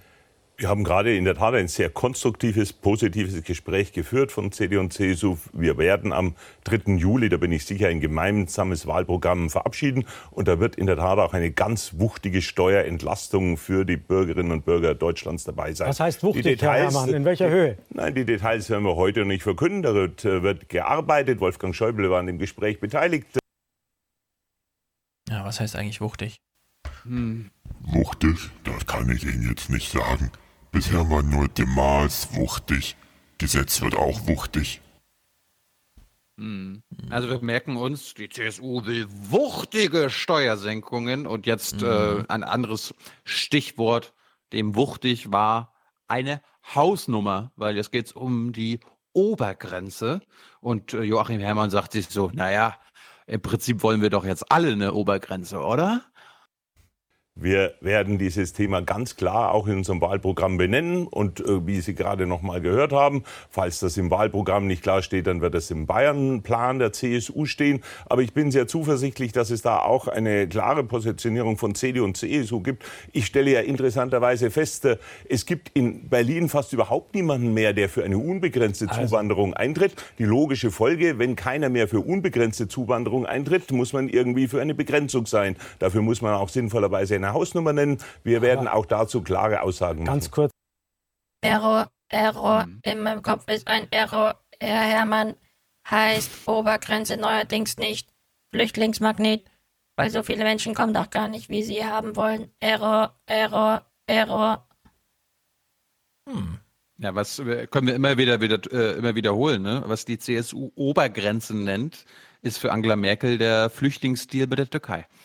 Ja, und die CSU möchte 200.000 und Merkel sagt, naja, aus der drängenden Region Syrien nehmen wir 70.000 für ganz Europa im Jahr auf.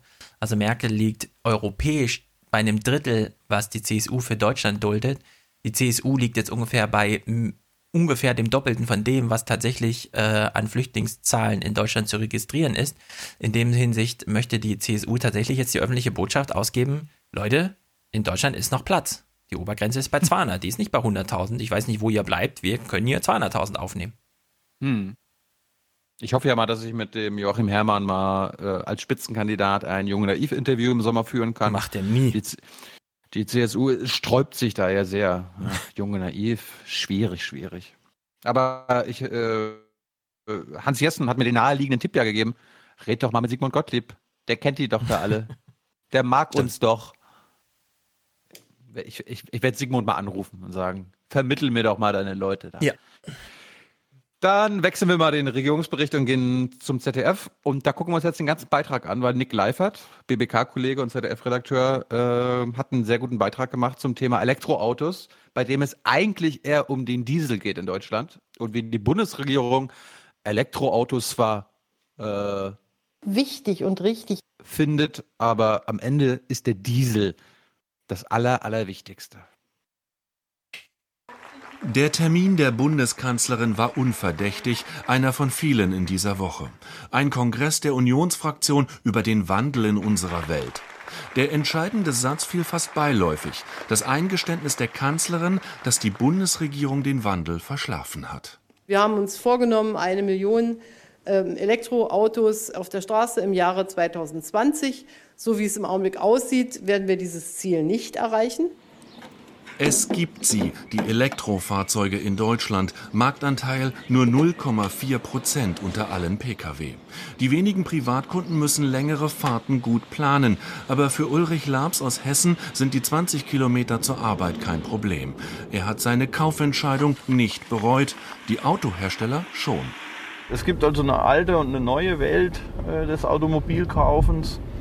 Und das haben wir dann festgestellt bei der Suche nach einem Auto bzw. Suche nach einem Händler, die einem die Frage nach einem Elektroauto beantwortet haben mit einem Angebot nach einem Turbodiesel.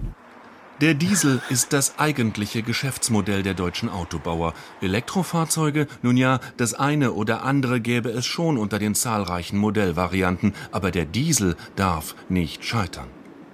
Es ist der ADAC, der dahinter steht, es ist die IG Metall, die dahinter steht. Und dieses Totschlagargument, Arbeitsplätze, ihr gefährdet Arbeitsplätze, wenn ihr jetzt nicht dafür sorgt, dass mehr Diesel verkauft werden, das führt dazu, dass man immer wieder in die Irre fährt.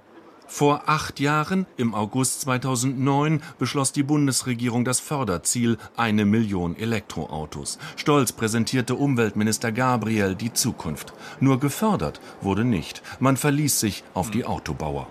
2011, Verkehrsminister war Peter Ramsauer, beschloss das Bundeskabinett das Regierungsprogramm Elektromobilität. Deutschland sollte Leitmarkt werden. Wieder verließ man sich auf die Autobauer. 6 Jahre ließ die Regierung verstreichen, bis sie begann, den Aufbau einer Ladeinfrastruktur mit einem Bundesprogramm zu fördern. Vergangene Woche Autogipfel zwischen Politik und Industrie in Stuttgart.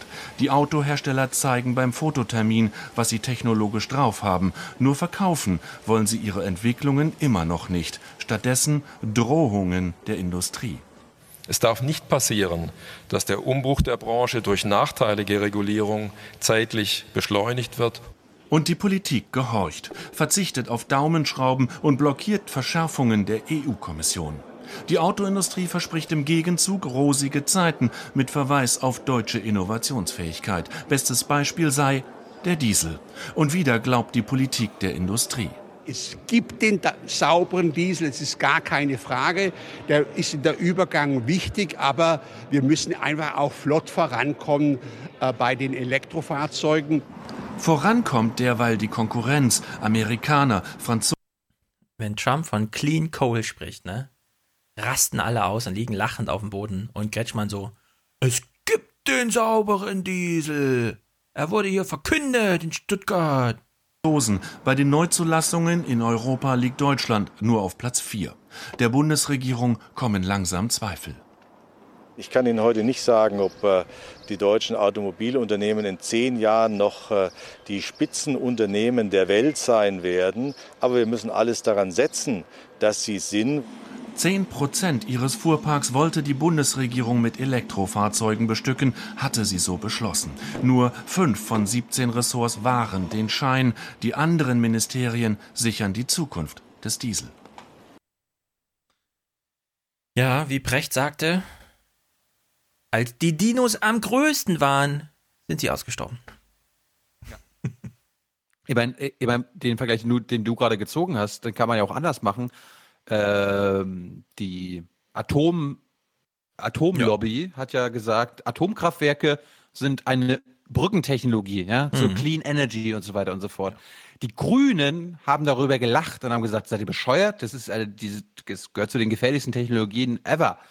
Und jetzt kommt ein Grüner und sagt, ja, der Diesel, das ist auch eine Brückentechnologie. Es gibt den sauberen Diesel.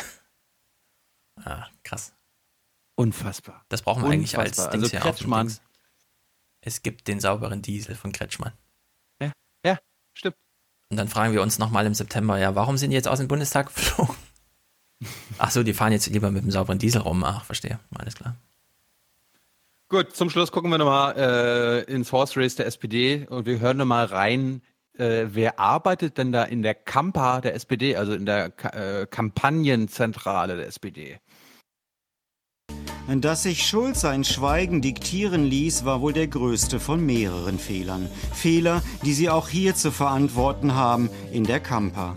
Die Wahlkampfzentrale der SPD wird quasi von Novizen geführt. Weder der Wahlkampfleiter noch die Generalsekretärin oder die Geschäftsführerin bringen Kampagnenerfahrung für einen Bundestagswahlkampf mit. Ja, wobei das haben wir ja in Amerika auch gesehen, das ist schon ganz gut, wenn der Novizenanteil recht hoch ist. Das ist kein Makel. Kann von Vorteil sein, kann aktuell wahrscheinlich auch vom Nachteil sein. Ja. Wie es halt gerade passt. Wenn Schulz am Ende die Wahl aus welchen Gründen auch immer doch noch gewinnt, dann wird gesagt, ja, wir hatten halt nur Novizen bei uns und darum haben wir gewonnen. Ja.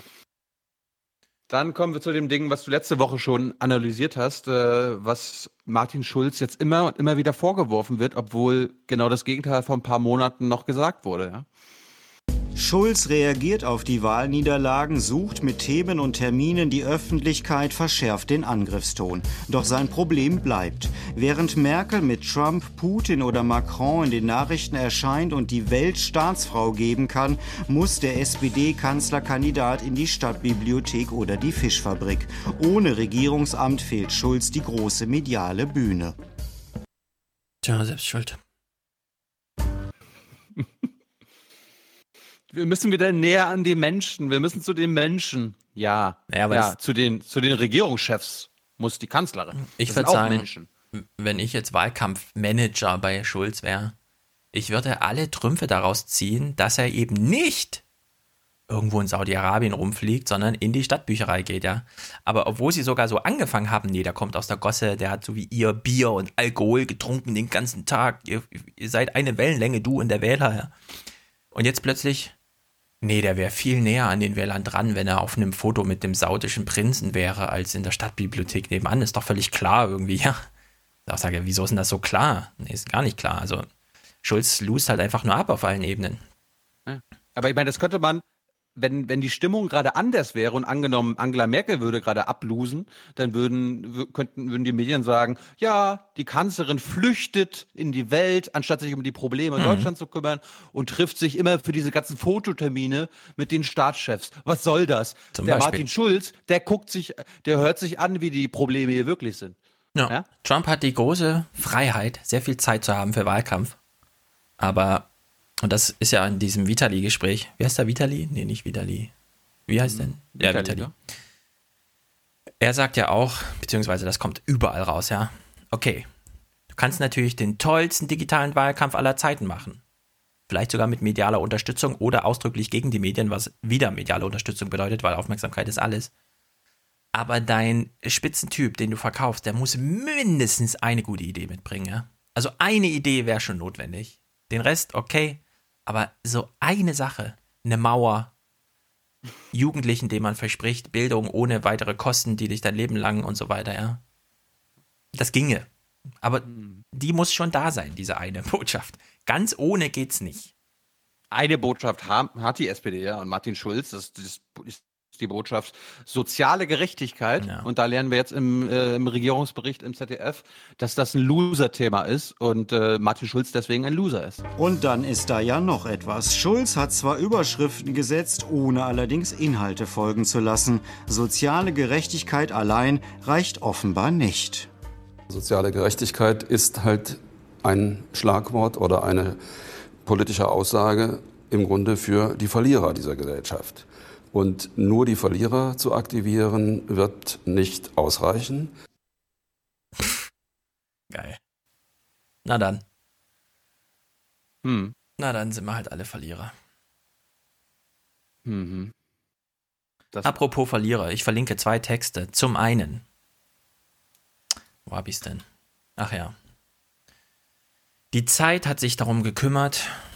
Erben, Erbschaftssteuer, Demokratie, Gerechtigkeit, die URL des Artikels ist super, da geht es um die Frage, ja, ist jetzt Erben, ist das eine tolle Sache oder bringt dann das nicht doch irgendwie eine Bredouille, weil plötzlich hat man Freunde, die einen nicht mehr so richtig verstehen und man hat so neue Freunde, die man irgendwie wie soll man sagen, dem man gegenüber rechtfertigen muss, was man jetzt mit diesem Geld macht vor allem. Und das ist wohl die größte Aufgabe, die Erben so haben. Blöd wäre ja, wenn ich 30 Millionen erbe, aber nur noch 20 Millionen weiter vererbe, dann bin ich ja, das sieht dann nicht gut aus. Nee, sieht nicht gut aus. Und die New York Times hat das gleiche Thema aufgegriffen.